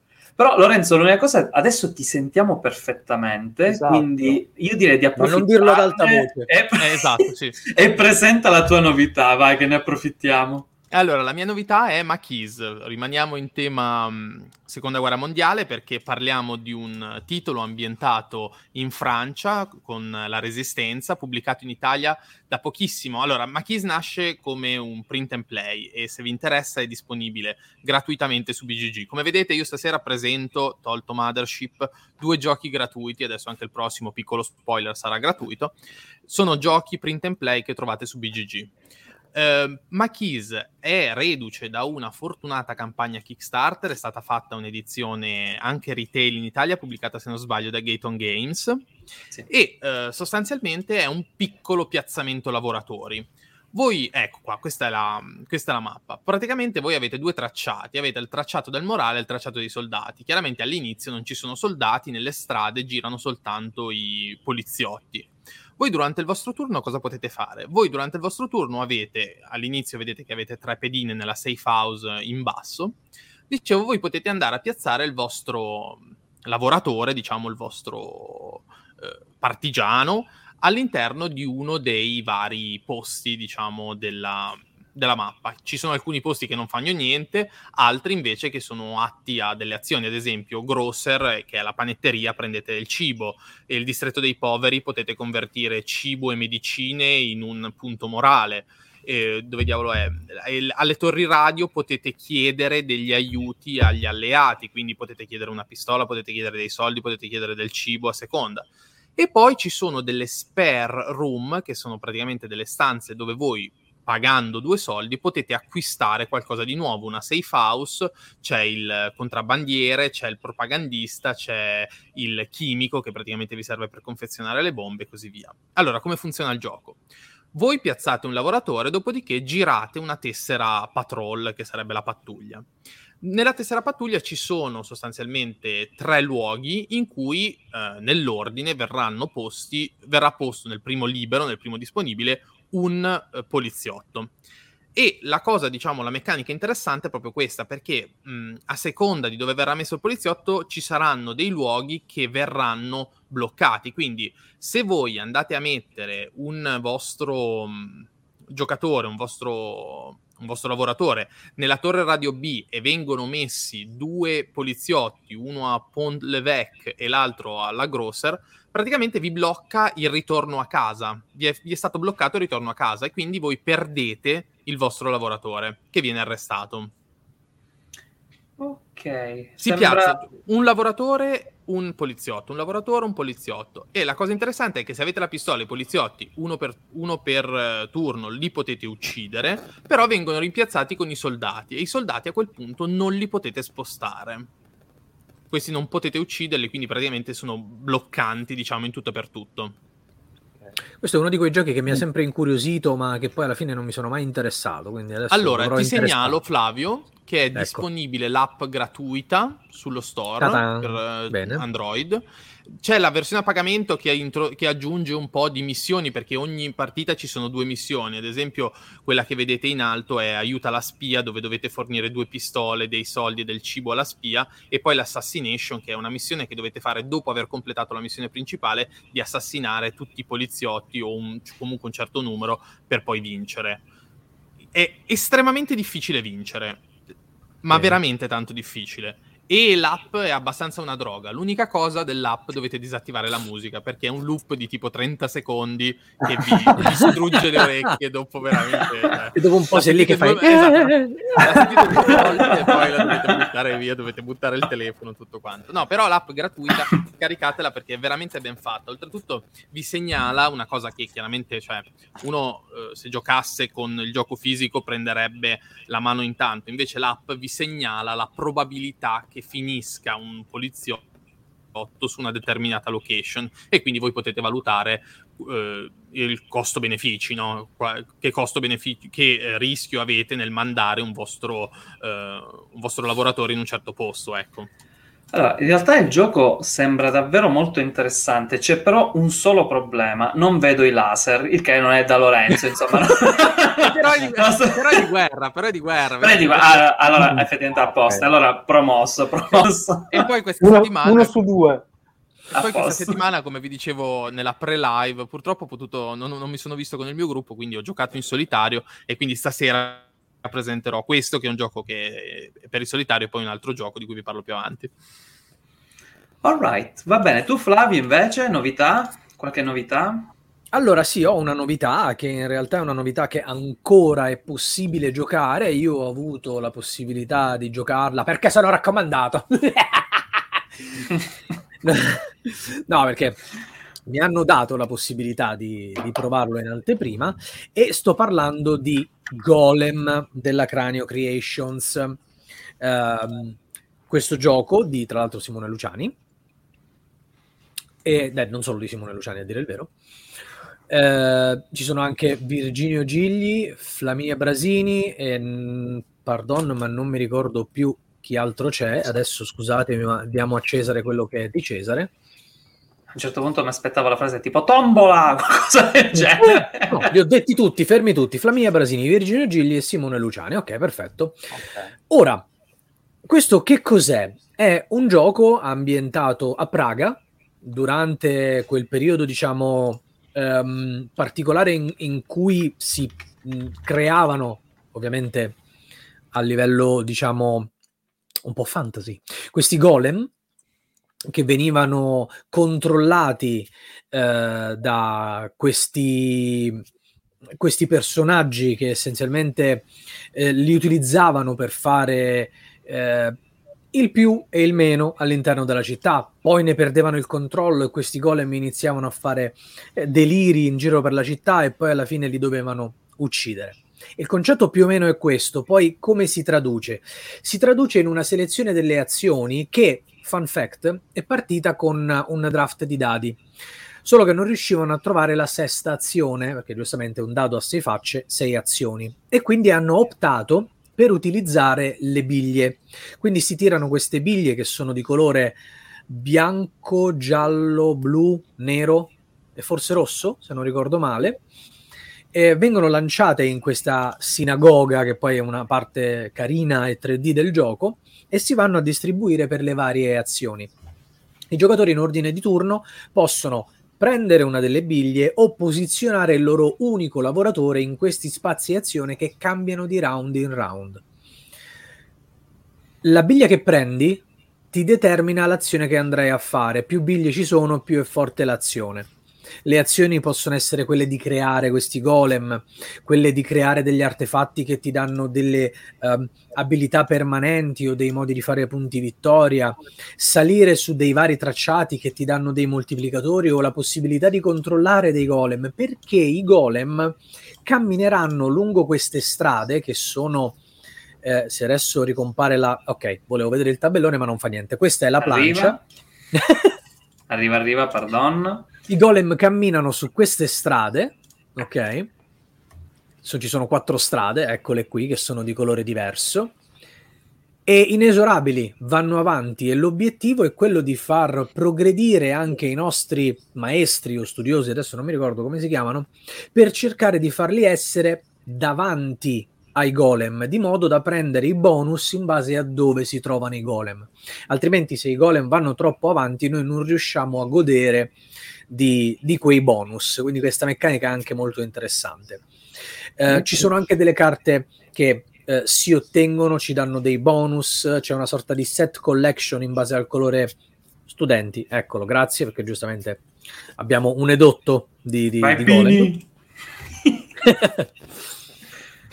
Uh, queste carte che possono essere utilizzate per metterle sulla plancia e ottenere ulteriori bonus, siamo essenzialmente davanti a un gioco che è una serie di combo e azioni una dietro l'altra, molto stretto, non un gioco facile. Alla prima partita mh, davvero non, non ci ho capito un tubo però sicuramente interessante e una volta che entri nel meccanismo dà grossa soddisfazione perché poi come vedi che si iniziano a incastrare le cose dà grossa soddisfazione. Se devo dire una cosa, l'ho detta e continuerò a dirla, lo dirò anche dopo, il tabellone non mi piace per niente. Yeah. Proprio, non, proprio no no, no, non ce la posso fare. Ma nel senso come è composto, la grafica, cos'è che non ti piace? La composizione, non mi piace... Allora io posso capire che la composizione di queste strade messe per così, che essenzialmente sono dei tracciati, sia una questione di design, nel senso è più chiaro che siano messe così piuttosto che fare no? una città con le strade che girano un po' a destra e a sinistra ok, la leggibilità sarebbe stata un po' più problematica, però sarebbe stato un tabellone molto più carino.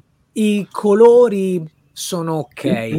È proprio in generale che non, non ce Ma la come ambientazione, scusami, si sente? Perché a me ha lasciato un no. po' perplesso. Eh, infatti, mi sembra eh, proprio no, no, no. Come il 90% No, in realtà no, perché comunque dietro c'è uno studio, eh, si sono informati, hanno studiato, comunque...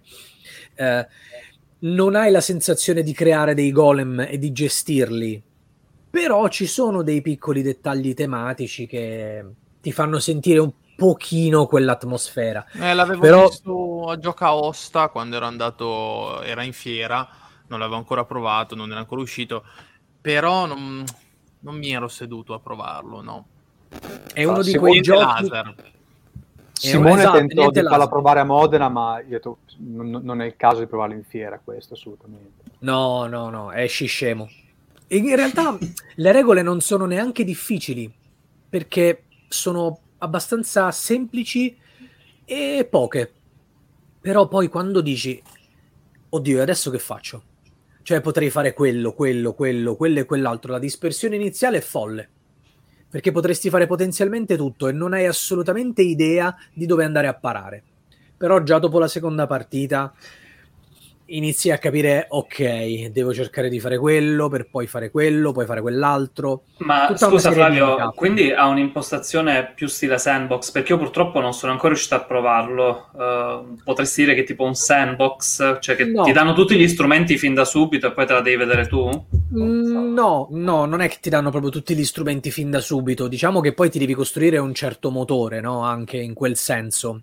Però hai comunque tante scelte. Una volta che hai fatto un paio di partite, capisci che determinate scelte all'inizio è meglio non farle, è meglio farne altre, no? Però eh, le possibilità sono tante. Che è un po' una lama a doppio taglio, no? Perché dici ho, ho, tante possibilità, quindi è un gioco molto ampio, molto profondo, però è anche molto dispersivo all'inizio e tira fuori un sacco di giocatori. La mia solita domanda è ovviamente il player count, perché so che eh, sicuramente lo prenderò perché mi piace, cioè, mi piace proprio, mi piace. Cioè, so che mi piace, ho visto un paio di gameplay, e...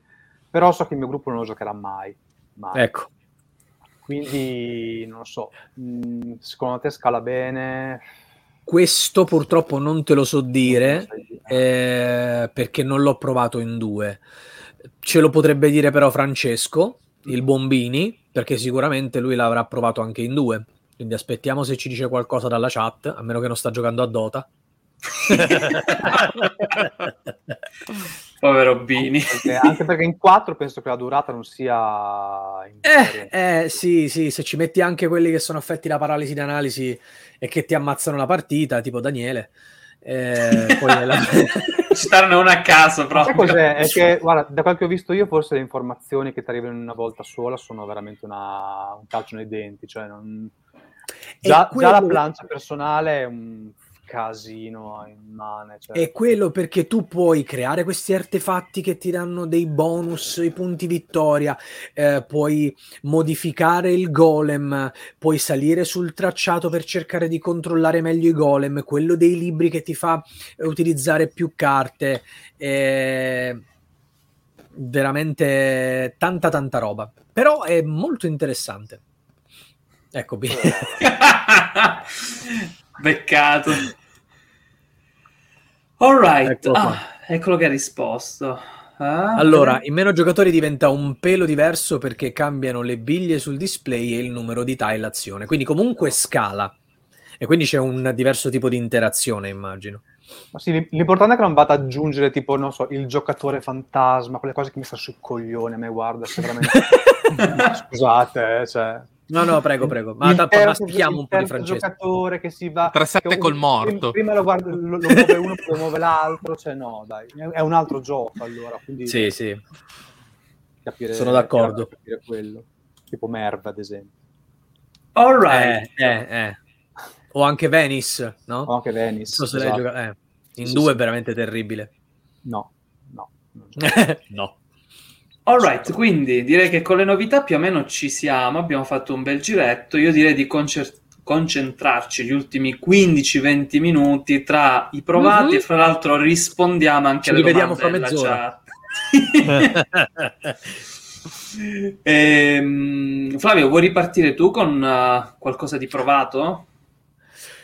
Sì, ok. okay. Uh, allora, io mh, mm, recentemente, proprio recentemente, eh, sto lavorando anche tra l'altro al, al, video tutorial, al video del parere che ce l'ho qui apparecchiato sul tavolo. Boon Lake di Alexander Pfister, che prevede lo sputo. Okay. E, mh, un gioco che mi aveva attirato, e adesso te lo faccio vedere se mi metti un attimo in primo piano. Ah no, ce l'hai, perfetto, la scatola, ce l'hai, benissimo. Mi aveva attirato um, questa copertina perché mi ha fatto pensare a un gioco dove, ok, il mondo è andato all'aceto, l'abbiamo finito a distruggere. E pochi umani che si sono salvati, che hanno trovato un piccolo angolo di terra dove um, ricreare un po' la civiltà eh, con quel poco di tecnologia che c'è rimasta. Infatti, se vedi la scritta, sembra una scheda madre di un computer, no? In mm. realtà non è niente di tutto questo. Ah, ah perfetto. Quindi, quando praticamente il gioco mi è arrivato, ero già eccitato e poi me l'hai. Capito? Ti ho, ti ho, appena fatto togliere il dito dal pulsante compra, eh, esatto, di la verità. Bravo, bravo, bravo, bravo. allora, in realtà è il classico gioco su espansione coloniale, eh, parcheggio le vacche, costruisco le casette, ok? E lì ho detto, mm. eh, vabbè, vabbè, vediamo, vediamo, ormai l'ho comprato, insomma. Eh, Fister comunque è un buon autore, anche se poi, dico la verità, di lui ho provato I Love Sky e lo adoro, Mombasa, andiamo avanti, e questo. No. No, come non Mi ti è piaciuto Bombasa? No, No, in realtà, in realtà devo dire che chi me l'ha spiegato in fiera è stato un cane, e senza offesa per i cani, e me lo ha fatto odiare. Infatti non vedo l'ora di riprovarlo perché secondo me è un gioco molto valido. Nonostante ci sia deck building con tre mazzi, porca miseria. Comunque, eh, che cos'è Boon Lake? Boon Lake è un gioco che strizza molto l'occhio ad altri classici del settore. Per esempio, ci ho visto Puerto Rico e ci ho visto Terra Mistica. Eh sì. Terra mistica. mistica. Ma lo vedi ovunque, terra mistica. No, Scusa, sì, come la, la plancia è identica, dai, non me lo puoi dire di no, eh. Ah, effettivamente sì, questo un po' ci assomiglia, dai, rispetto all'altro che, hanno, che avevano utilizzato il prototipo, i componenti Terra Mistica, effettivamente la plancia, insomma, un po' ci sta. Vabbè, ok. In questo gioco ehm, noi abbiamo una selezione delle azioni che è mh, fatta tramite queste tessere, c'è questa plancetta verde con eh, quelle tessere colorate all'interno. Noi essenzialmente cosa facciamo? Eh, selezioniamo una di quelle tessere e ehm, possiamo giocare. Ecco, Marco si ricorda infatti di quella terribile esperienza. Possiamo eh, giocare una carta, perché questo gioco è molto basato sull'utilizzo di carte e guarda qui che pila di carte che c'è. E, mh, giocata una carta, svolgiamo l'azione principale, cioè il giocatore che ha scelto la tessera svolge l'azione principale e poi in ordine di turno tutti gli altri partendo dal giocatore attuale svolgono un'azione secondaria sempre legata a quella tessera, quindi un pochino alla Puerto Rico, ok?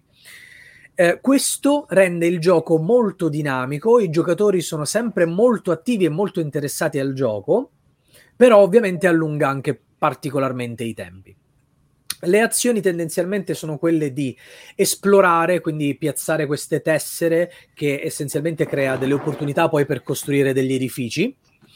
Eh, abbiamo poi la possibilità di ehm, giocare ulteriori carte, perché poi queste carte ci permettono di avere bonus immediati, bonus a fine partita, ehm, delle- dei boost durante il, il gioco. Altre azioni sono quelle di piazzare i nostri piccoli lavoratori, che sono questi qui, i classici, insomma, de- di, di Fister.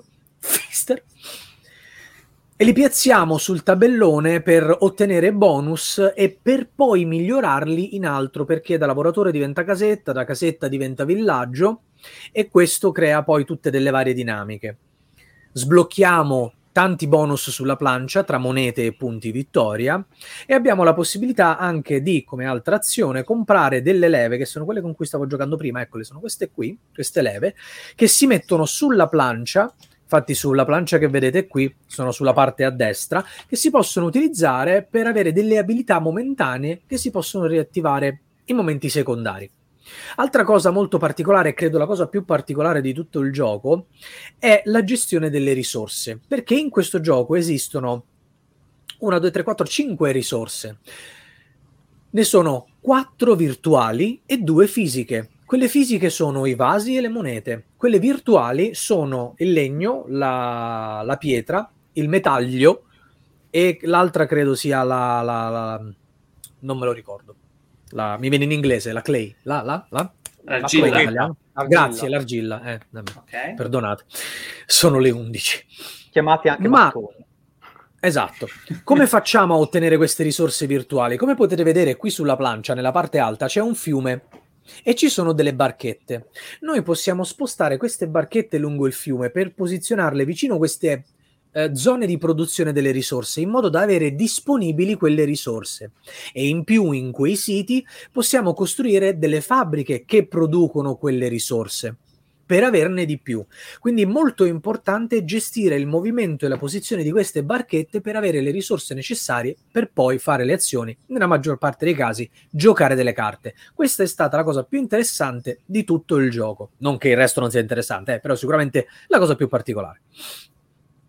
Il gioco si dura quattro fasi essenzialmente di punteggio, perché c'è un fiume che corre lungo il tabellone e alla fine di ogni um, turno del giocatore, il giocatore sposta la sua barchetta di un certo numero di spazi, prende il bonus e quando si passano le dighe si vanno a contare i punti vittoria. Importanti sono le tessere punteggio che si trovano sul basso, sul basso, in basso sul tabellone, eh, che devono essere conteggiate ogni round, almeno una ogni round, e se non raggiungi l'obiettivo minimo, perdi punti vittoria. Un gioco um, semplice da spiegare, non semplicissimo da apprendere la prima partita, molto divertente, sicuramente molto molto classico. Come dicevo, strizza l'occhio proprio a tanti altri giochi. Ma infatti, da quello che hai detto, lo sai che ho, cioè, c'è un dubbio. Non, non, mi sembra nulla di originale, di innovativo, né un gioco. Cioè, nel senso, mi sembra il classico compitino, però fatto molto bene non è niente di... Non, allora, mm, non è quel gioco che dici, oh mio Dio, cosa si sono inventati?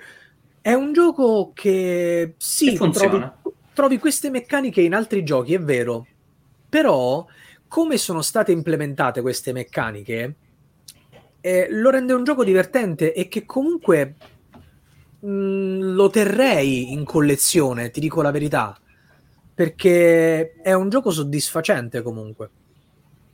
Vedo che dalla chat qualcuno ti, ti dice che prende il tabellone e lo trova brutto e confusionario. Allora, il, del tabellone hanno detto in effetti che sembra disegnato da un bambino di 4 anni. E però qui, signori, parliamo di Clement France, quindi io alzo le mani e... Nessuno ha mai giocato a Eclipse della prima edizione? No. Sì, Eclipse prima edizione io l'ho giocato, sì. Eh, hai presente le, le, illustrazioni, no? Sì, che sono orribili. Mamma mia. hai, hai le ha fatte il figlio del, del tizio, eh. Sì, effettivamente là le razze erano terrificanti. Quando le vedevi dici, ma che è sta roba? Dove esce? Tra l'altro Bini ci dice se Clemens è ringiovanito. è ringiovanito e ringiovanito. Quindi Fla alla fine comunque ti è piaciuto, nel senso approved, ma non capolavoro, cioè bel gioco, ma nulla di eclatante? Potremmo è un dire. bel gioco che ehm, è uno di quelli che si attesta per essere un, un ottimo gioco per chi vuole passare dal, dall'introduttivo, che può essere uno Stone Age per dirti, a un gioco un pochino più complesso. Mm, sicuramente sì.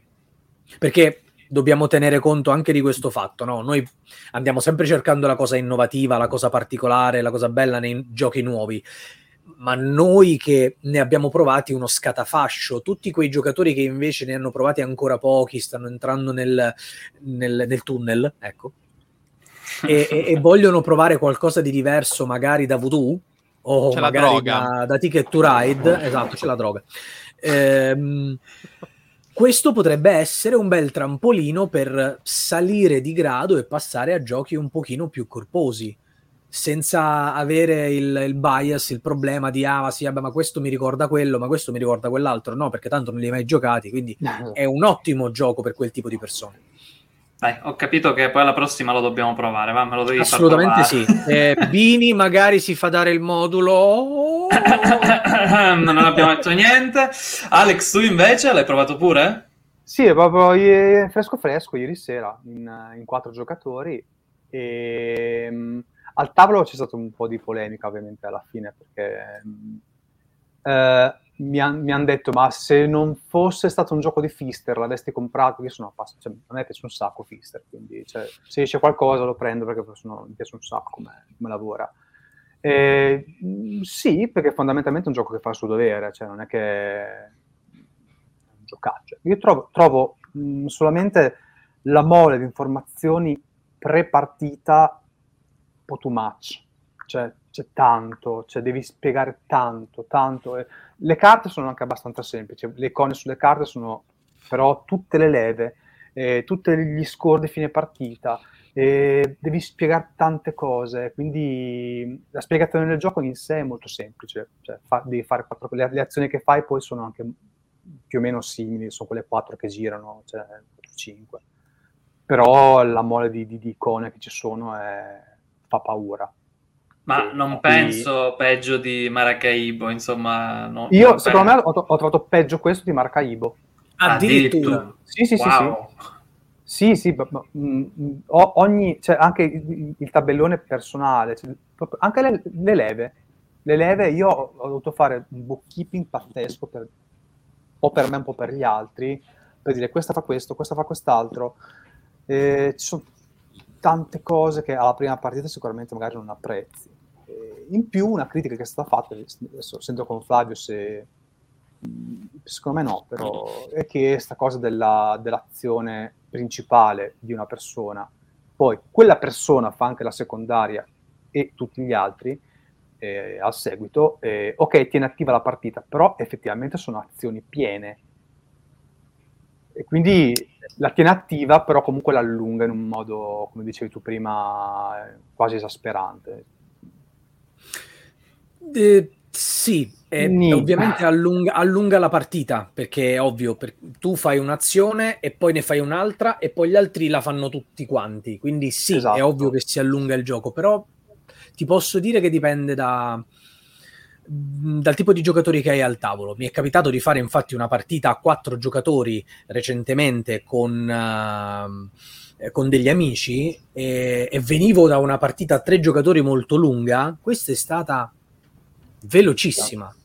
Qualche momento di dispersione perché giustamente era la loro prima partita, eh, sì, ma poi per il resto è andata, è andata top. Perché io ci avevo già giocato in solo, quindi le regole le sapevo bene o male, nonostante quello comunque ho dovuto andare sul regolamento alcune volte, dare un'occhiata a alcuni simboli, specialmente per le leve, guarda, è l'unica cosa che non è, non è, molto chiara, però per il resto il tabellone i simboli sono quelli, sono o carte o soldi. Cioè... Ma a questo punto Alex io ti chiedo una cosa, no? perché siccome ehm, so che, che, tu l'hai giocato specialmente soprattutto in due, sì.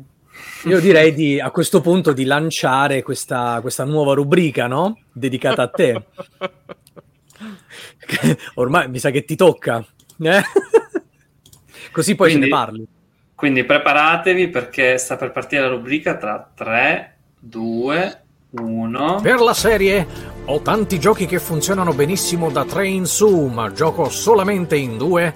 Alex ti guiderà alla scelta dei migliori o peggiori da giocare in 2 in questo nuovo appuntamento di Maledetti in 2.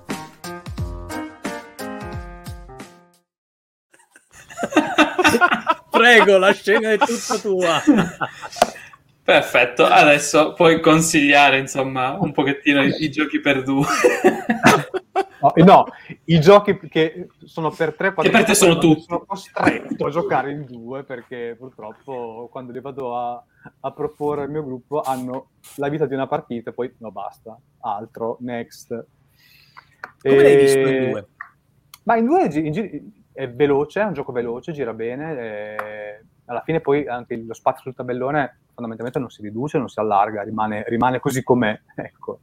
E le tessere iniziali sono di meno, quindi c'è più spazio di manovra, paradossalmente. In quattro sono tantissime tessere.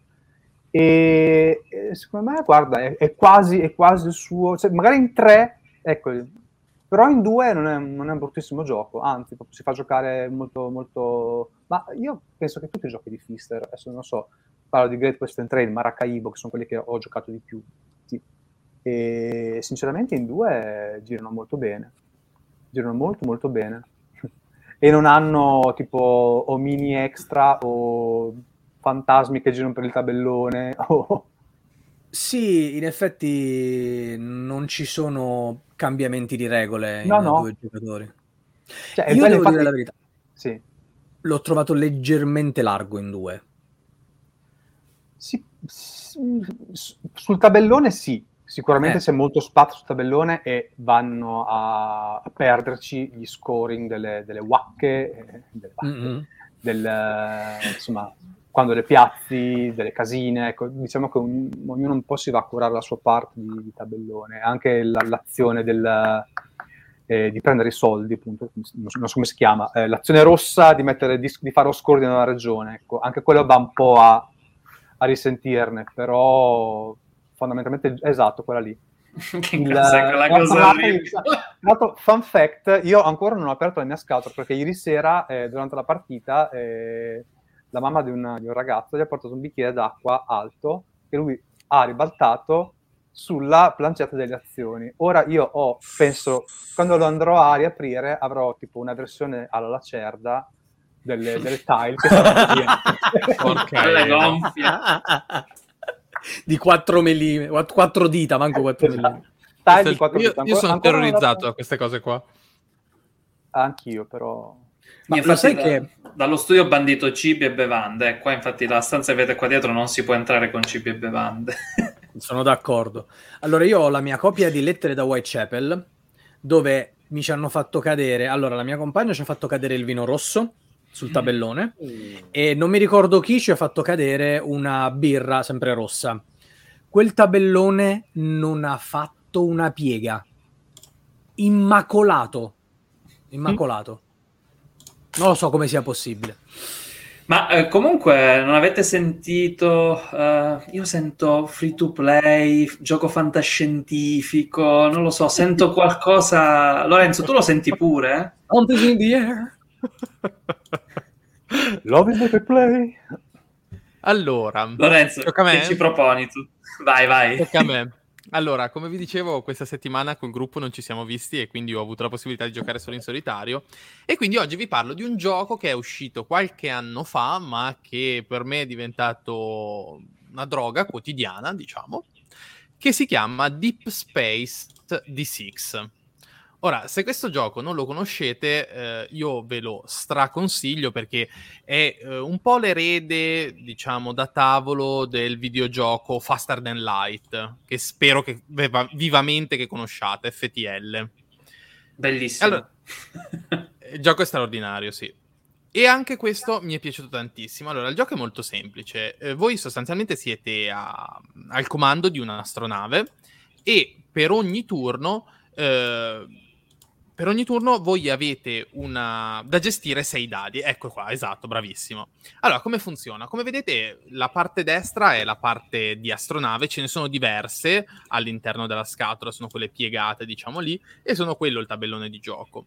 Dopodiché avete un mazzetto di carte, che è quello lì in basso, che voi mescolate e turno per turno rivelate un tot di una carta, poi a seconda del livello di difficoltà, ma diciamo in generale una carta eh, Bildo, sto... devo montarlo. L'ho finito di filmare stamattina, eh, però lo devo montare. E, e che sono due ore di filmato, quindi ci metterò un pochino. E, dicevo, voi praticamente ogni turno rivelate una carta e tirate i vostri dadi. I vostri dadi avete, chiaramente sono dadi da 6, avete diversi modi per spenderli. Allora, il dado rosso, diciamo quello che vedete con la freccia, è quello che serve per fare un attacco. E, ad esempio, nella carta che vedete in basso, l'Interceptor, questo ha 3 di vita e eh, quindi avete bisogno di, di infliggergli anche in round successivi 3 danni in maniera tale da eliminarlo.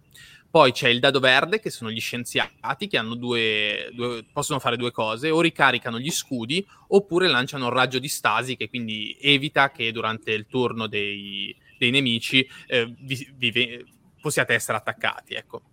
Poi c'è il dado viola, che è l'infermeria, e sostanzialmente vi dà la possibilità o di eh, far rientrare i dadi dall'infermeria, perché alcune azioni mandano i vostri dadi in infermeria, oppure di ritornare agli scanner perché eh, un'altra delle facce è lo scanner, che è quella specie di C verso l'alto, dove sostanzialmente quando ne, vi blocca il dado e quando ne mh, mm, lanciate tre, anche in round successivi, dovete scoprire una nuova minaccia, quindi è una cosa negativa averlo, quindi tramite il dado dell'infermeria potete mm, ri- ritornarlo. E l'ultimo è il dado ingegneristico, che è quello in basso, che vi permette di riparare eh, una, la vostra astronave, la, come si chiama in italiano? Hull Uh, la, la, plancia, lo scafo, no, lo, scafo, eh, lo, scafo, lo scafo, giusto. Sì, ok, sì. lo scafo.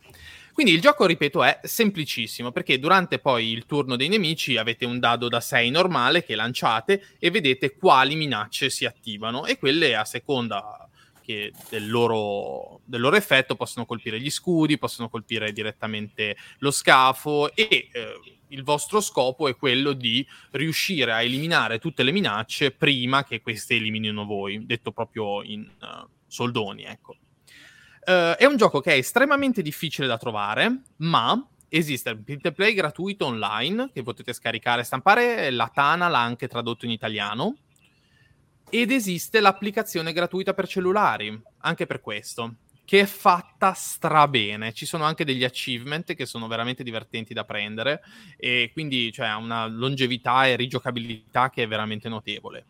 In ultimo, vi segnalo che sul sito della Tau Leader Games è presente un'intera campagna strutturata a libro game che vi permette di giocare gratuitamente a questo gioco in stile campagna.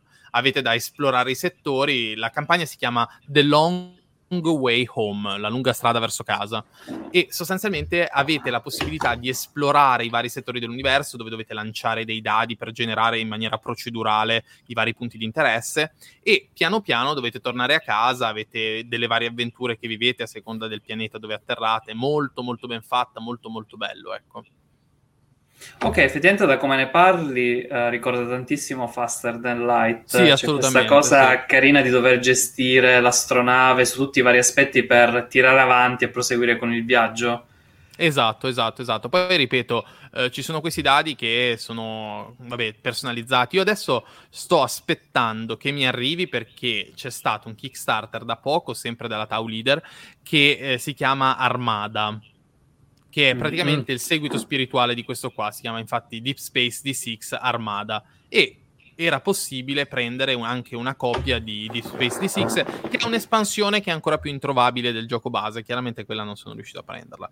Tuttavia negli Stati Uniti è già stato consegnato e in Italia e in Europa i cargo sono fermi, come sapete abbiamo problemi di consegne. Eh, quindi è tutto bloccato, però già, negli Stati Uniti è già stato consegnato, quindi sto aspettando. Ottimo, qui abbiamo una domanda dalla chat, diretta diretta per Vincenzo proprio. ah, proprio sì, hai beccato quello che adora i giochi in solitario. Visto che ho sentito parlare di Pablo Vaus, ci chiede Teox, che gioco in solo consigliate? Non dico un must have, ma un titolo che vi è piaciuto e vi ha soddisfatto. Grazie. Quindi Vincenzo lo saltiamo a pie pari perché lui i solitari proprio mh, neanche in bagno.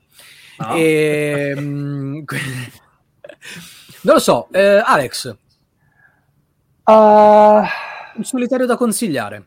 Ah, a parte quello sul so, computer. Eh, non so se sia, non so se sia reperibile. In, io ho una copia in spagnolo perché non l'ho trovato da nessuna parte. Penso che ci sia in inglese, però è solamente in inglese. Si chiama uh, Nemo's War. È spettacolare. Oh, okay. Esatto, era un, è, fu un vecchio Kickstarter che non so quando... È quando uscita uscì, la nuova eh... edizione su Kickstarter, eh? ma tipo Eh, a dicembre dell'anno scorso, meno di un Guarda, anno. eh. io ho l'edizione in spagnolo, vabbè, del, quella disegnata da Ian O'Toole, che ha fatto un lavoro Sì, spettacolare. sì, sì, sì, ma ripeto, è uscita una Eh, seconda edizione dove c'è una piccola espansione rispetto...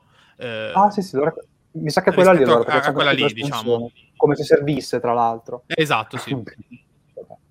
E è un gioco in solitario di gestione del Nautilus, appunto, siamo il Capitan Nemo che deve comunque girare per, per i vari mari, insomma, e sconfiggere velieri. Poi la cosa bella di questo gioco è che comunque eh, ogni partita è diversa dall'altra perché ehm, Nemo ha delle attitudini e a seconda di quelle tu puoi impostare la partita in un modo completamente diverso. Ora il gioco è talmente complicato che non sto a, a, a spiegarvi per filo e per segno, però è veramente è uno dei solitari più belli che ho provato in Sono in pienamente vita mia. Anche, d'accordo. per- anche perché dice due, quattro giocatori, ma eh, uno, quattro giocatori, ma lasciamo stare. Cioè, quello è- questo è un gioco da, da fare da soli. Sì, sì, sì, poi se, se d'accordo. la chat interessa, magari lo, lo ripiglio in mano e ci faccio l'intervento perché merita l'intervento, perché così parlarne in due secondi non, non ne vale la pena. Quello vabbè, è ovviamente eh, di Sword of Mine, perché ogni tanto, Eh. ogni tanto mi piace gettare in, queste, in questa depressione dove, dove muori male così per, per un nulla, però... eh, Dalla chat gioco. ci dicono: Ma Kiss lo avete provato? Sì, ne abbiamo anche parlato poco fa. Sì. E, e poi ci dicono anche Arkham Noir come solitario non è male. Sì, sono pienamente d'accordo. Io ho i primi due, sto aspettando che esca il terzo. Arkham Noir è un gioco molto semplice fatto da eh, Yves Tourigny, che è anche l'autore di Expedition Northwest Passage, uno dei miei giochi preferiti. Molto semplice, tu sei eh, Lovecraft, però Lovecraft in questa, questa volta è un investigatore dell'occulto e deve cercare di risolvere questi casi di queste persone che sono state uccise. Molto semplice, tu devi mh, utilizzare tra la, la, la tua mano di carte e quelle che prenderai dal display per cercare di costruire questa, questa concatenazione di simboli, poi in effetti, per riuscire a chiudere questi casi, ottenendo dei simboli di un puzzle e ne devi ottenere un certo numero per poi vincere la partita. Non è, non è, troppo facile, molto carino. E la cosa simpatica è che tu quando metti queste carte che hanno delle immagini davvero belle, è come se ci vedessi all'interno una storia di quello che è successo, di quello che sta succedendo. Molto particolare. Quindi sì, questo lo consiglio. E, um, io personalmente sì, sicuramente anche War of Mine, perché in solitario molto carino, ma secondo me se trovi il gruppo giusto è anche una bella esperienza in più persone. E poi ovviamente Seven Continent, perché ti fai veramente un bel viaggio da solo con Seven Continent. Eh, in questa ambientazione un po' fantasy, un po' eh, avventura grafica da PC anni 80, veramente veramente carino. Solo se hai un tavolo dove puoi lasciare il gioco setappato. Sono d'accordo. Questo è vero. O un, o un pavimento intero di un appartamento se vuoi lasciare tutto. Una palestra, tipo, sì. In, in, realtà il metodo di salvataggio non è neanche troppo complicato, eh. No. I successori Eh, non, lo, non lo conosco, sto no, guardando no. in questo momento, No. ma penso che sia un Della wargame. Phalanx. Ah, allora ecco perché ha passato completamente.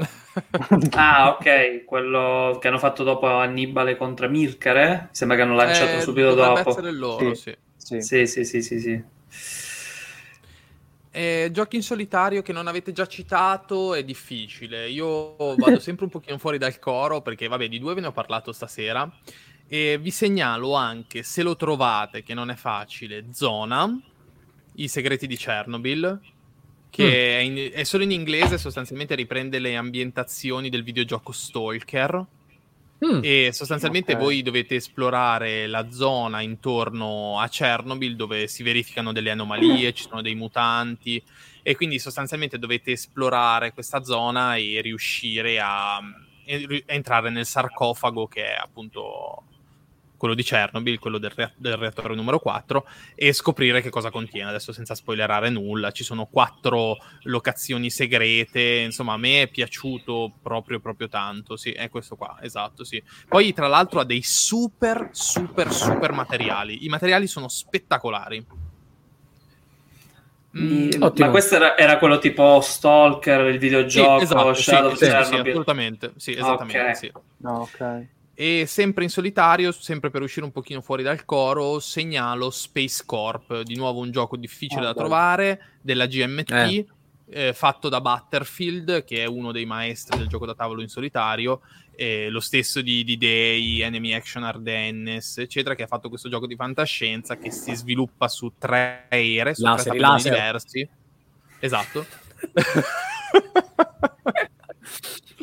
dove sostanzialmente nella prima era dovete esplorare il sistema solare interno, nella seconda era il sistema solare fino a Plutone, nella terza era dovete spingervi fino a, mm, alla galassia, praticamente esplorare le galassie vicine. E la cosa bella è che tutto questo è accompagnato da mm, scoperte scientifiche, scoperte di biologia e così via.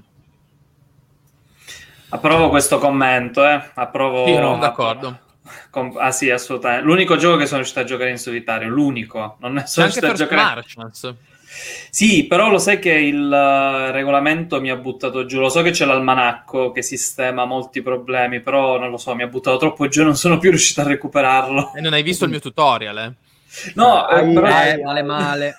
No, no, Eh. il bello è che l'ho visto, però il- il regolamento mi ha buttato talmente tanto giù. Hai visto tipo quando tu giochi, ehm, hai un gioco, ti trovi un regolamento ostico e poi a un certo punto ti passa un po' la voglia, anche Sì, se sì, comunque hai un sacco di aiuti, non lo so, boh, dovrei provarlo, eh, perché ce l'ho, ce l'ho qui, però non ho mai fatto nemmeno uno scenario.